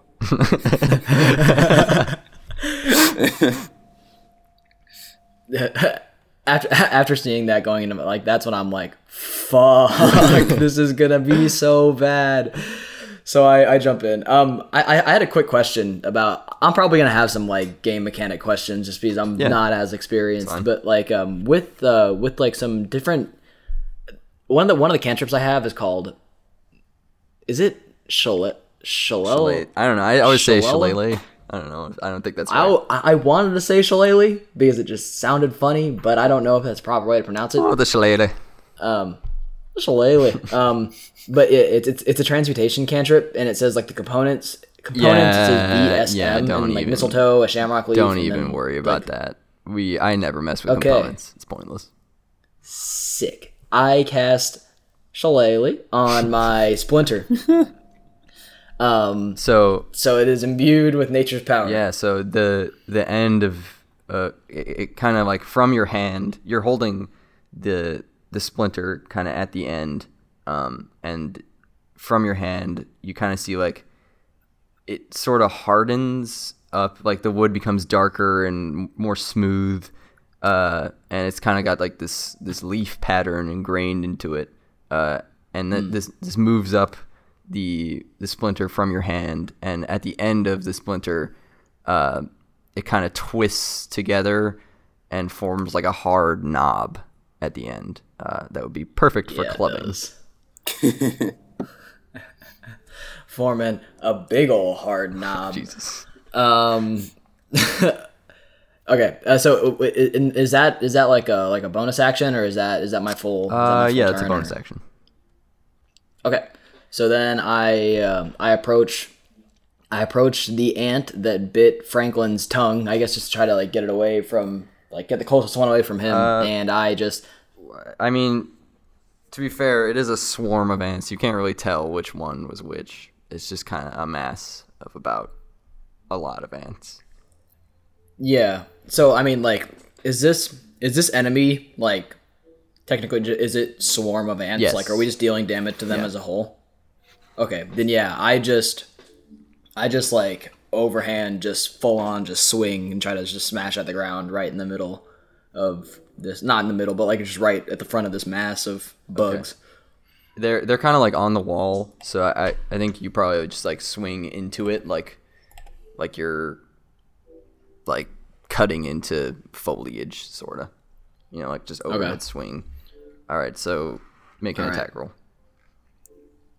Okay, and with uh with the shillelagh, um, it says that I can use my spellcasting ability instead of my strength for attack and damage rolls. Um, so I would just do I just like roll the same like d twenty, but uh, would I use a different modifier? Or Yeah, what? use your your wisdom modifier. cool. Yo. um.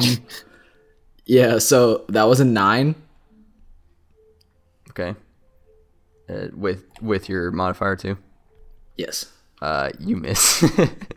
kind of like I'm- just you, you just you fucking whiff. Like you you misjudge the distance. You were a little fr- afraid to get close to these ants, so you misjudge the distance, and your your shillelagh just kind of like glances off the ground in front of them, and you just look back at Franklin. Oh, I'm sorry. my tongue kind of s- still slinking out the side of my mouth. Uh, the the ants like as you as your stick kind of hits the ground um one of the ants tries to like or a few of the ants actually try to like grab it and kind of like climb up uh to get at you let me let me roll wait, is this against me? no against Okay. uh lance um so yeah one of them makes it onto your stick and kind of like scurries up to try to bite at you Yee. He what's your armor class AC is 11. Oh, all right. He gets you. um, he he kind of crawls up and bites your hand or like your wrist um, with his big, powerful jaws. Actually, I suppose they're probably she's because they're they're warrior ants. Mhm. So they're she's. Um, she bites your wrist, uh, doing. Hold on. Oh my god. um, what's your guys' hit points? Yeah, I have 11. Yeah, right now, No, right now I'm at 10. Uh, let's change their bite to a D4. How about that? oh God. All right. Maybe, maybe Well, just change she's- it to like just one. Yeah, I might have to. Just Uh, one, one damage. Sorry, technical difficulties, listener. Um, these are way too powerful. So how about that? Yeah, one. She she does one damage to you as she bites your wrist, and you're like ah, kind of shake her off. No, I feel Actually, you know my- what? For fun, uh, she's gonna try to hold on. Uh, so let's do a strength contest. Oh my Roll a god. D20, Eric.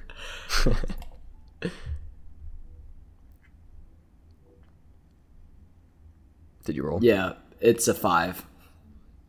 Okay. Yeah, she she hangs on to your wrist and she's just kind of dangling there, um, just making it a little more difficult to attack. So unless you can at the at the beginning of your next turn, you can try to shake her off, and if you don't, then you'll have uh, disadvantage on your next attack. No shit, she's latching on. Jesus, these things have a Yeah. bite. Franklin, do Franklin. something. I'm gonna. Oh god! And then I'm gonna run it over and use my needle to jab at the one biting at his hand. It's a risky move. So please right. be careful. Be careful! Uh, actually, as he I'm runs over towards me, I'm like, no, Franklin, fast." no, actually, please don't. Don't. I'm good. I'm gonna do it anyway. I'm a hero. I'm saving you. All right, roll. Oh, God. Uh, yeah, that's that's a miss. That's a, a six. All right. Uh, you don't hit him. You don't hit Eric Damn. at least, so that's good. Yeah. Um, you just kind of whiff like that, and then you kind of like run into Lance a little bit, um, and you guys are just kind of like looking at each other like in the middle of this swarm of ants as you fumble around. All right, Lance. All right, so yeah, I try to I try to like shake off the the warrior that's like biting biting at my hand. Um, can I like can I use like my other hand and kind of like a like a like an unarmed attack, just kind of like swat her away? Yeah, yeah. Just just make a, a strength check to try to like grapple Oh, okay. her off. Okay, that's a sixteen. All right, you you succeed. You kind of like you kind of like grab her jaws and like pry them open, um, and just like throw her to the side. So now you can make an attack. All right, very cool. So yeah, I'm just gonna I'm just gonna swing again. Okay. The piano player is now playing a cover of Redbone, and I like him a little a little less. All right, well that was a natty twenty. Oh, Let's go, ants. good job. All right. Lance roll is for in damage. town. So you just roll uh, an extra. Or, Riley, do we usually roll twice as many dice, or do we double the? for a for a critical. Yeah. roll. I would say roll twice as many Um, dice. Um, it's either like they do something real neat, or like I mean that's up to you. No, yeah, I, I think I think Eric just roll. Uh, instead of doubling your damage, just roll twice as many dice. Okay. And I think doesn't the shillelagh like turn? Doesn't It, it, it, increase? it turns into a D8. yeah, yeah, Yeah. So I'll just roll 2D8. yeah. Dang. A 3. Like both of them. Oh, both threes. Yeah, t- three three damage total. Oh no. Oh no. Goodness okay. gracious. Uh, but don't you add your um your wisdom modifier since it's a shillelagh? Oh, I do, I do. Hell yeah. Okay, so it's five. It's um, it's six. Okay, that's pretty good. All right, so you you swing kind of horizontally uh, across this shelf, um, and uh, you actually, um, never mind. Uh, yeah, you you you kind of you kind of like drop your quarterstaff onto one of the shelves, like the one that's about eye level as you, and you just sweep it across, um, catching a bunch of ants uh, in the process, and you just slam them all together and then into the side wall of that shelf and just crush them, and all just like it's like the inside of a blueberry, just kind of just like bursts all over that that edge of the wall, um, and the rest of the ones around the area kind of like writhe and like kind of uh, like shriek back. You know, they kind of like ah. I don't, I don't, I don't know the way to describe it. They they uh they rear back in like shock, you know, and kind of swarm a little bit more. Does any of the juice fly at me? Uh, maybe a bit. It's like sp- spray on my face.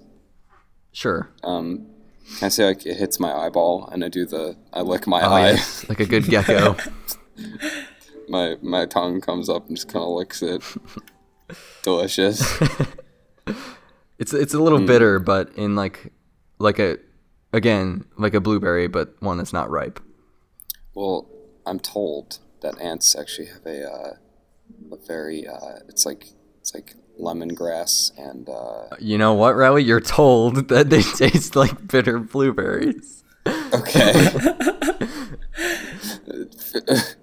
okay. All right. Uh, so the ants again, like as your quarterstaff is pressed up against these dead ants, um, some of the ones above them kind of climb down and try to get up your quarterstaff. Uh, so, ooh, they do not. Um, they kind of like just stumble around your quarterstaff, uh, kind of get all mixed up in their friends' blood and guts. Ew. All right, Franklin. Mm, I'm gonna. Hmm. I think. How many of them? There's a lot of them, right? Yeah.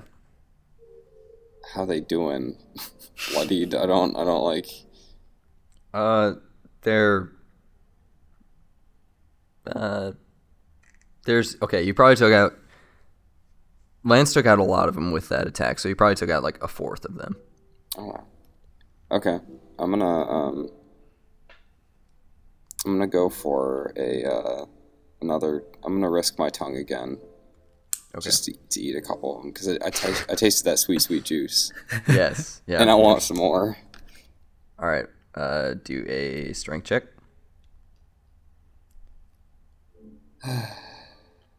It's a six. Okay. You can also add your proficiency to your tongue checks. I'd say. You know how to use that thing. I do know how to use that thing. so it's an eight. Uh, so that's an eight. okay. Uh, you you get him. You get like Yes. two two of them. No. Um, so what are you doing with them? You're you're just trying to eat them. Just gonna kind of chomp down on them. Okay. Uh, I'm just gonna say you successfully eat two of them, which I'll count as like two HP. Okay. Kind of do just two. very uh, blankly, Yes. you know. My face has no. There's no joy.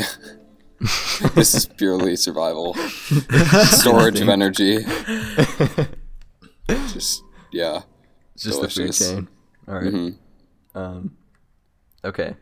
Uh, Lance. All right, I kind of jump back and regroup with Franklin and say, it's unconventional, but if you can get a meal out of it, I guess I'm glad for you. I mean, I don't, I don't know. I just turned to you, and I'm still in frog mode, so I'm just kind of chewing and looking at you. the second you turn and face me, I just look into your dead eyes, and it's just immediate, just like, ugh. It's like, all right, you just never. stop talking. Yeah, just never. You know what? We'll just we, we, we, we won't do this right now. I'll uh I'll run back in and I'll go for like uh I don't know. Hey, I guess I guess I just keep swinging. Hey, Eric, Yo. use a spell. Fuck, I have those. yeah, you do.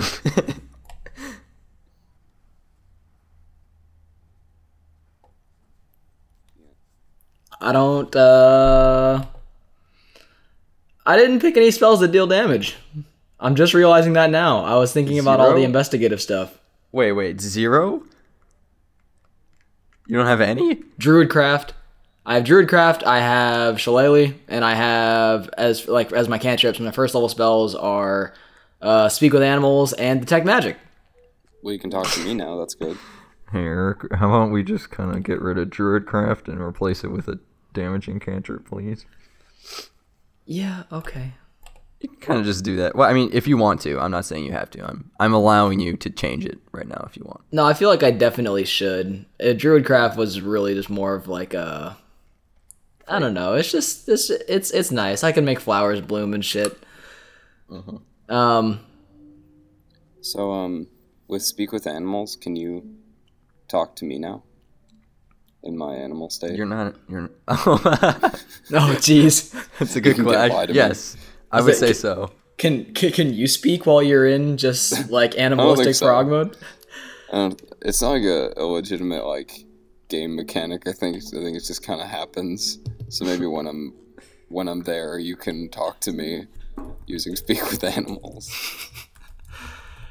All right. Well, I'm going to yeah. I'm, I'm going to take out Druidcraft and I'm going to put in um, how's Thorn Whip. That's pretty good. Pretty good, I think.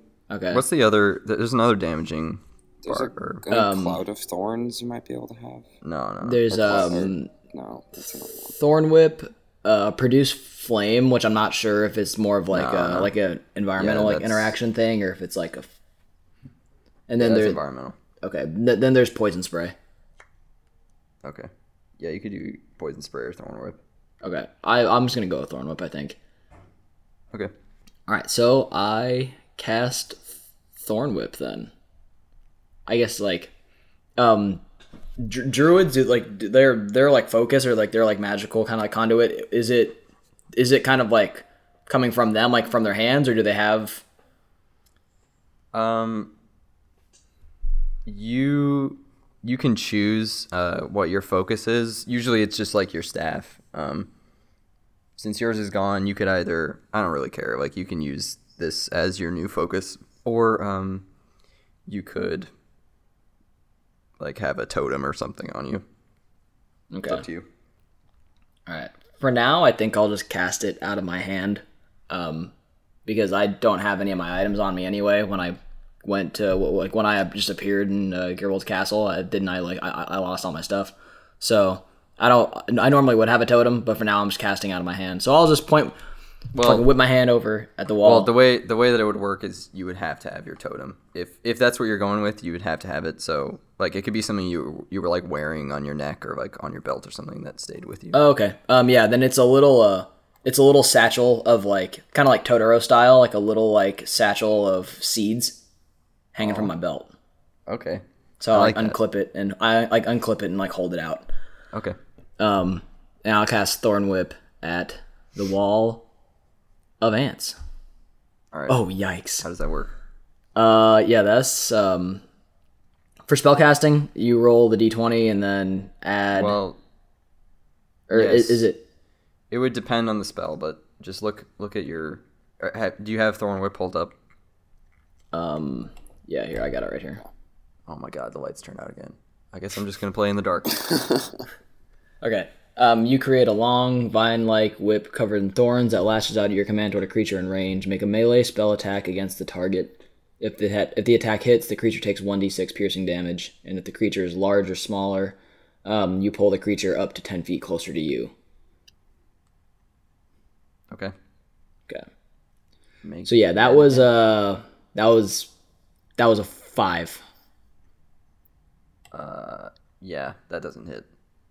Um, you kind of you you cast your thorn whip and it kind of rises up out of. It actually comes from the grass behind, uh, like through the door. A few of the the shoots of grass kind of like curl and weave together um, and create this like thorny vine. Um, and they they kind of it like reaches into the room and kind of like swipes at the ants, um, but the ants all kind of like dodge out of the way.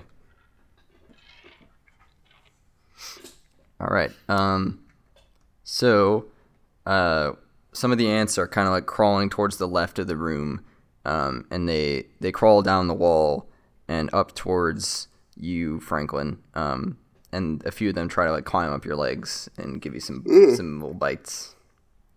Yeah, What's your AC? I like that. Um, uh, fourteen. Okay. Uh, they do not hit you. You kind of like in in your frog mode as they they touch you. You kind of like instinctually jump up in the air, and you you hit your head a little bit, but you got your thimble to protect you.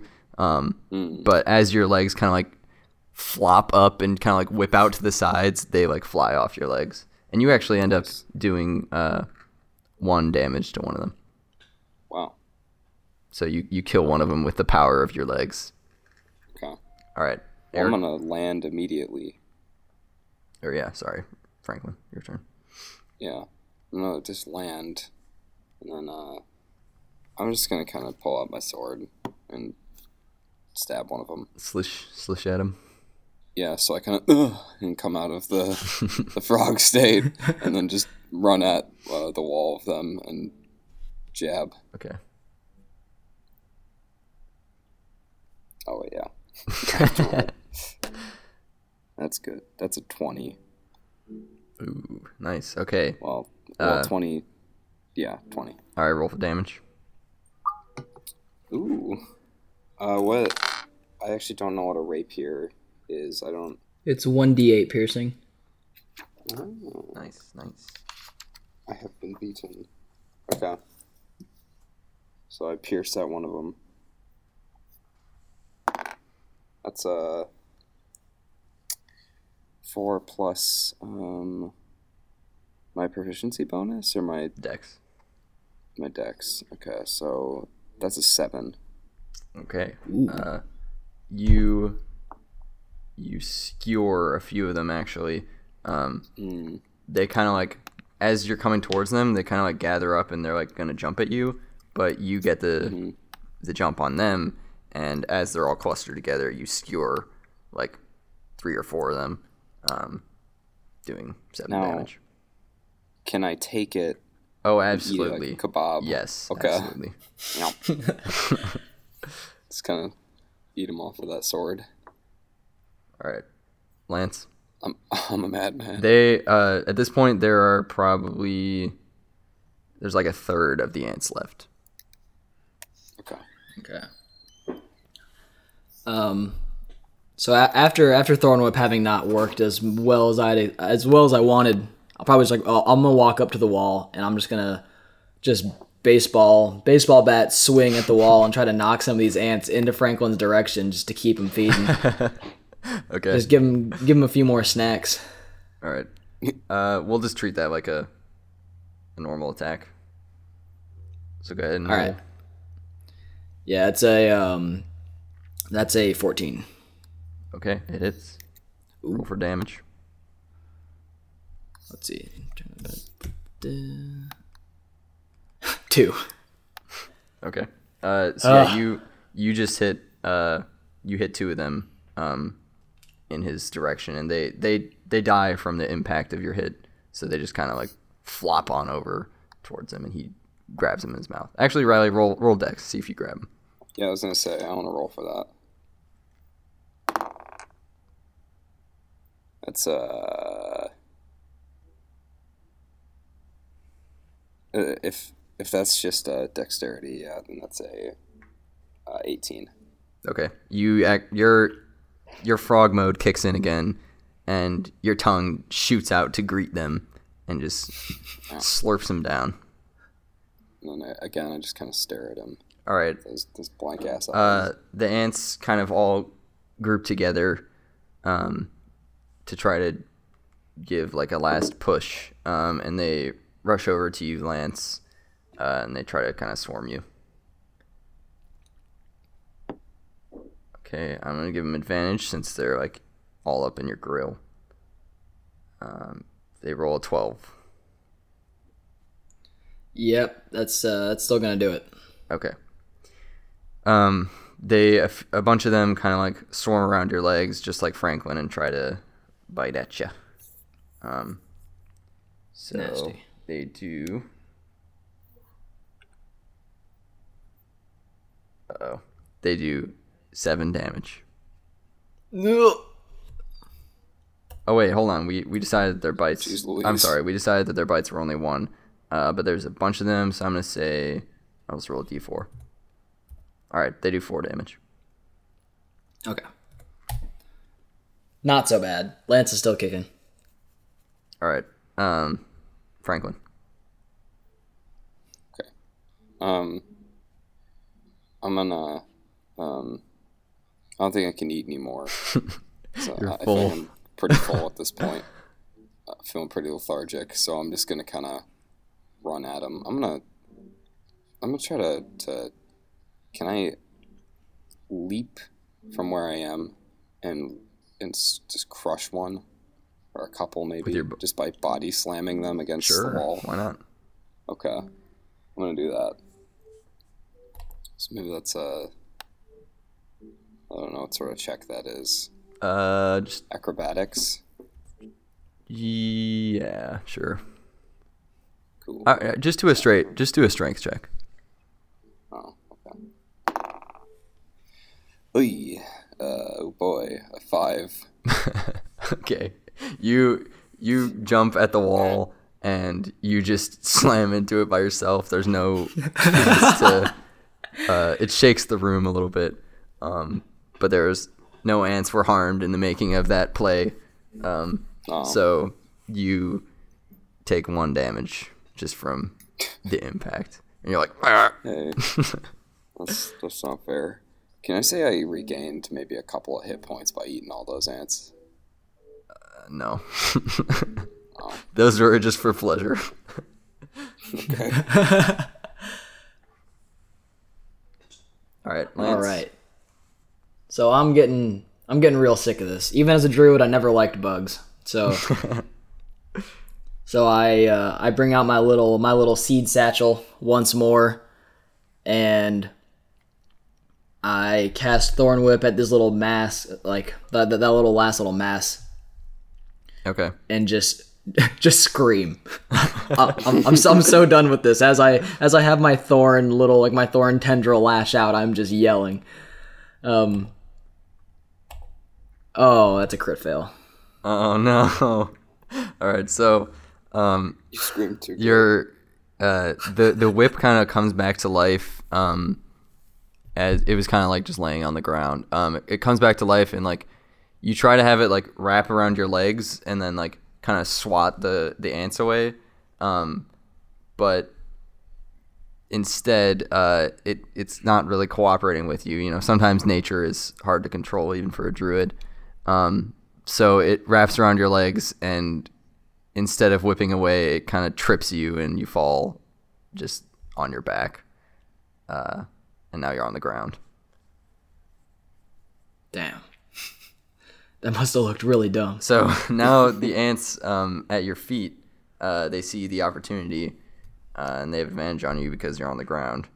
Um, so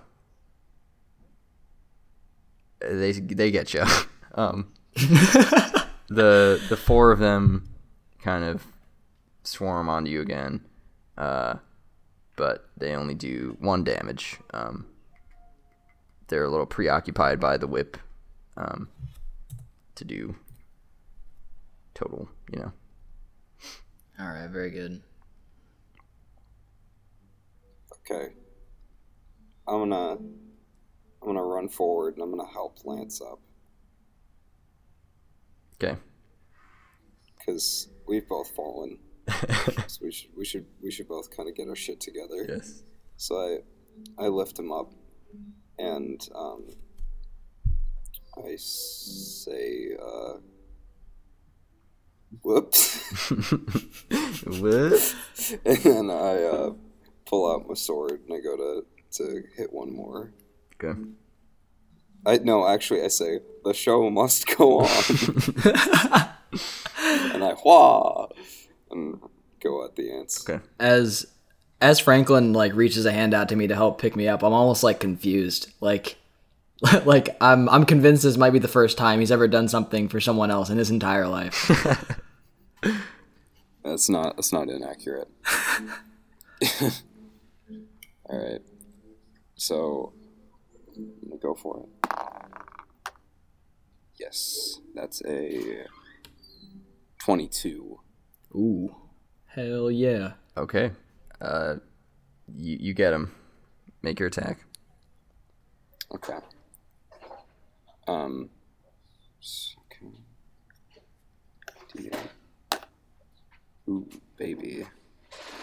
Is it plus Dex modifier? Yes. Yeah. Okay. Um. So that's nine. Oh. All right. Um, you, the ants that were on Lance, um, are kind of scattered around, uh, the ground around him. Um, so you kind of like rapidly, kind of dexterously, like do a quick few stabs and just dispatch those three. Um, and then there's one other ant left crawling on the wall. Um, and you turn and you get him with your tongue and just chomp him. Yeah, nice. So the ants are are dead now. Uh, good job, by the way. Wait. Can I? Uh, can I take an antenna and just kind of put it in my thimble sure, as I'm nice chewing? little feather in your cap. Yeah. All right. Um, so you guys, you look around the larder, um, and beneath all the dead ants, uh, there's chewed food that they've been kind of gnawing on. Um, there's not much left to salvage, but you managed to find a loaf-sized chunk of bread that was. It looks like it was stolen from uh, one of the giants' loaves, uh, and some dried berries. Can they eat the ants? Nah, There's a lot of food. nah, I don't think they eat ants. They should eat ants, though. I'm gonna bring the ants. Okay. I'm gonna like, you can eat these. you, you put them in uh, one of the the crates, um, and one of the little baskets, and bring them back. You, you bring them knowing that they'll probably turn them away, so you can keep them yourself and just be like, "Oh yeah, wait, I mean, if you don't mind." Well, yeah, you uh, do you want to look around the room at all, or Yeah, I'll see. Uh, yeah, try to see what else is in there. Maybe like like maybe like like as far as non-food items go, just kind of like what else is around. uh, roll a a perception check real quick? Yep. Um. um, So that's just a does Eric What? or does does Lance have uh, advantage on investigation checks? Because I feel like that should be a thing. uh, I mean he's a proficient. TiVo. Yeah. Oh, I guess that that's fair actually. Yeah. It, it's uh it's not one that came with the druid class, but uh with like it's just a racial trait of the ha- of, of half elves. I I'm I'm proficient in investigation. So is this perception or investigation? Uh, you can do either one, whichever is more. Okay. Um. Actually, weirdly enough, that that, that is going to be per, uh, perception. So yeah, it, it's a twelve. Okay. Uh, you find a. You're kind of like rummaging through uh, these cabinets and stuff, and you find a small bottle with some kind of light blue, sparkly liquid. Um, if you want, you can use detect magic to try to figure out what that is. Uh, Yes, Is it Mountain please. Dew? huh? Is it Mountain It's Dew? not Mountain Dew. Sick symbol. Damn. um, all right, so you use detect magic, um, and you find out that this is a uh, you, you can kind of like see the the little magical auras on this bottle, um, and you recognize it as a a quickness potion. Um, so it increases your movement speed uh, by two times. So I think it would be up to sixty for you uh, for seven minutes, and it looks like there's enough for about three uses. So you'll want to write that down somewhere.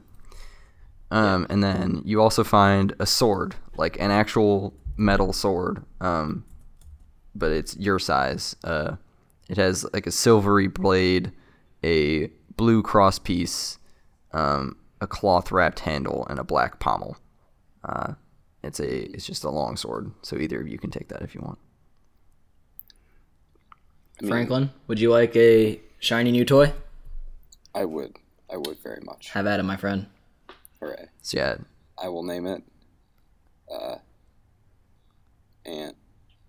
Uh. uh we're working on it. And All right. Uh, so as you guys are leaving the room, um, you you hear one of the ants kind of like moaning on the ground. It's like, and it says, The queen will come for you. You've killed us, but the larder belongs to the nest. Soon, so will you. And it dies. yikes, that's kind of spooky. I'm just gonna lean over to to Lance and go exigence. Don't worry about it. We'll be fine. I put uh, I, I put my hand up like up to my mouth, and I'm just like, "You still hungry? You should just just eat it." I'm gonna I'm gonna Okay. it. You I'm eat gonna it. do it. All right. Then you guys head back to the mouse house. Um, Is the is the sword I got a great sword or a long sword? Uh, it's a long sword. Um, so you head back to the house. You kind of, um, as you near the the entrance on the, the roof tunnel, you hear uh, Terry kind of humming a little song, uh, and Larold, uh, uh, like you you climb down the ladder. You see, uh, Terry, um, kind of like looking through all her her little items um, that she's gathered from uh, like yesterday's foraging. Um, she's looking through like the little nuts that she found in the garden and stuff. Um, and Larold is he's sitting by the fire reading a book, um, a little tiny book. Um, probably the only people who would have written it were probably his his ancestors, um, because it's their size. So probably a mouse biography. Um, so you guys come down the ladder, uh, and Terry says, "Oh, you're back. I'm so glad you're okay. Was was there anything left?" I got ants. Yeah, so Ants? we ha- we have ants. Unfortunately, there wasn't much else. There was a little, there was just this little bit of bread and um, some some berries, and that's all we could really find. The nest had, done- had Oh. done some work. I just kind of hold up an ant corpse and just like smile. Uh, I mean, I guess we can make that work. I'll make some kind of stew. Um, You sure? You, you sure you can eat these? yeah, yeah, we'll, like we'll I'll make eat it work. them if you No, don't. no, want it. well, it, no, we, we want it. That's fine. You did good. Uh, we'll make it work. Um, she she takes one of the ants and uh, starts up a pot boiling, um, and kind of cooks it up like lobster. Mm, Ooh. Just gooey lobster though. yeah. so, um, she asks like, was do you think the the larder is salvageable? Um, did it look like the ants were gonna come back or? Yeah, that's um, that's something that we were wanting to to pass on. Number one, it looked like it was in some pretty harsh shape. Um, it had been treated pretty roughly by the ants, and as we left, um, Franklin, what did our what did our little buddy say? Something about the Uh, nest. I'm kind of chewing right now. I'm like said something about the the the queen or something like that, and I take another chomp. Yeah, the no. the queen the queen will get us. No, like the the larder is for the nest, and soon we will be too. Um, does that is, there any significance in that for you? Yes, we we've had we've had the ants take over one of our larders before, and we we thought that we got rid of them, but they just came back. I was worried about this, and this and she she turns to Larold and she says, "And this this larder is closer to our home than any of the others have been." Larold, we should we should build a door for the the roof tunnel. He's like, "Yeah, uh, yeah, ok- okay, I'll, I'll, I'll get on that. I'll get on that. Um, and he like gets up and starts uh, walking out to, um, or actually, actually, he, he opens like a little closet, uh, kind of cabinet thing they have, and there's like a bunch of spare parts and stuff in there, and he starts working on trying to figure out how to build a trapdoor. Anyway, I, I will we'll, we'll be fine. Don't don't worry about us, okay?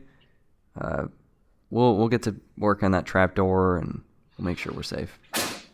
There there are methods of keeping insects out of here. We there are certain berries that ward them off. We can kind of you know crush up and sprinkle around the entrances. Fantasy raid. Yes. D- don't don't worry about us. I, the whole point of this was to help you out of here. Um, Oh yeah. So how do we do that? yeah. First of all, thanks again. Um, but she she kind of like motions you all over to those those doll chairs, and she sits down. Um, so she says, "To tell you the truth, I I said I could help you get out of here, but I wasn't exactly telling the whole truth. You see, creatures like you have been showing up randomly in this house in this castle for years. Usually they die soon after they get here, but after what happened last time." She looks over at Larold, and he kind of look, looks back. Well, I didn't want anything to happen to you new, to any newcomers. So I had the spider web, uh, she puts that in quotes, uh, tell me if any more of you showed up. So this time I was ready. Uh, oh, and so was Larold. Uh, this place has many dangers. One of the most dangerous is Kex, the vile rat from below. She motions down the first tunnel that you came through, Franklin. Oh, oh, I met him. Oh, you did. He's yeah. He's a real uh. Stinky. Yes, yes, the the dog and the cat. At least I understand them, but Kex, something's off about him. You never know what he's going to do next. oh yeah. He said I owe him actually. Oh, good. Well, for years Kex has been saying something about a way home. I don't trust him, but I don't know. If nothing else, he certainly knows his way around the deeper parts of the castle, the darker places that I've never been to. I don't want to send you to your doom, but he might be your best bet at getting out of here. You mean Just just be on your guard and don't ever turn your back to him. He's just he's very hard to judge. At times he's helped us and at times he's actively worked against us. But I don't know. I, I, I don't know any other way that you could start figuring out how to get out of here. So, you think he likes ants? no, I don't think he likes ants. Oh, I think his tastes are more mammal. I just kind of that's unfortunate and pick one up and just like bite its head off. Anyway, you should get going. Uh, the sooner you start figuring this out, the sooner you'll get back. And usually, creatures like you don't last long in the castle, so I would, I would start working. Well, what about what about you and Larold? Will we see you again? Is there any other ways that we can help? We'll be here.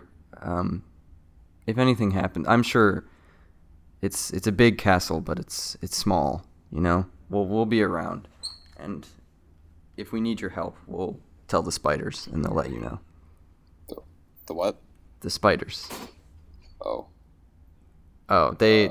I, I said before the spider web. I forgot that you didn't know. They're they have a, a network of communication throughout the castle um, between the different spiders. They keep track of the goings on. And they're to be trusted? For the most part, they don't really. They're not interested in eating creatures like us. They're more interested in the insects. so we don't really have to worry about them. Hey, they gonna try to take my ants? They might try to take your ants, but if it means that we know what's going on with you and you know what's going on with us, I would say the ants are worth it. let's take another bite. All right, you, should be on your way. You can, Franklin. She she grabs another lantern uh, and some matches and gives it to you. Um, she packs up some bread and uh, one of the dried berries, which to you is like huge. Um, So it's probably you probably have like, mm, maybe two days worth of food, um, all in mean, all like- that she prepares for you. I'm good because I got my ants. So like, can I literally just have like a big old bag?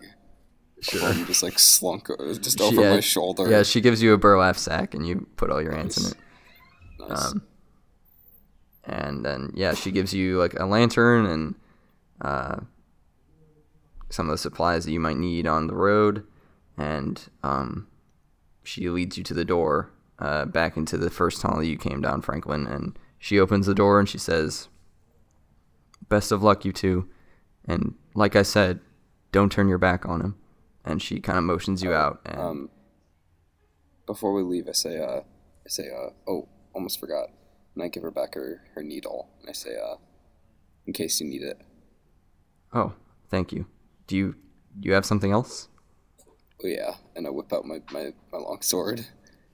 Oh, I'm that's. I call it, uh, Larold says, "That's mine." And then she she says, "Larold, you don't need it. Come on, they need to defend themselves." Fine, fine. And I, I peek my head in and say, Larold, as much as I'd like to give you back your broken piece of wood, I'm gonna go ahead and keep this one. He just looks at you blankly. Nice meeting you, Larold. I just, As- I, I give a, a, a long croak to fill the awkward silence. She says, "Well, uh, yeah. Best of luck." And as she closes the door, you hear Larold say, "Dick," and then and then the door closes behind you. So you're you're now standing in the doorway.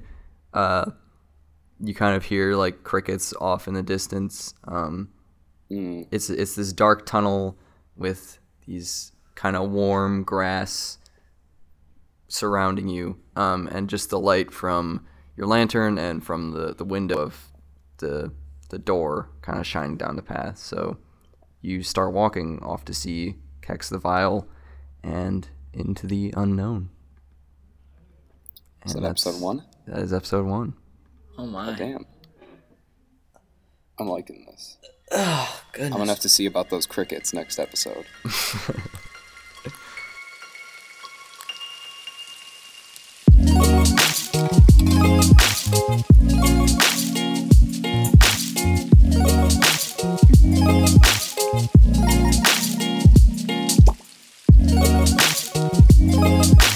Bye.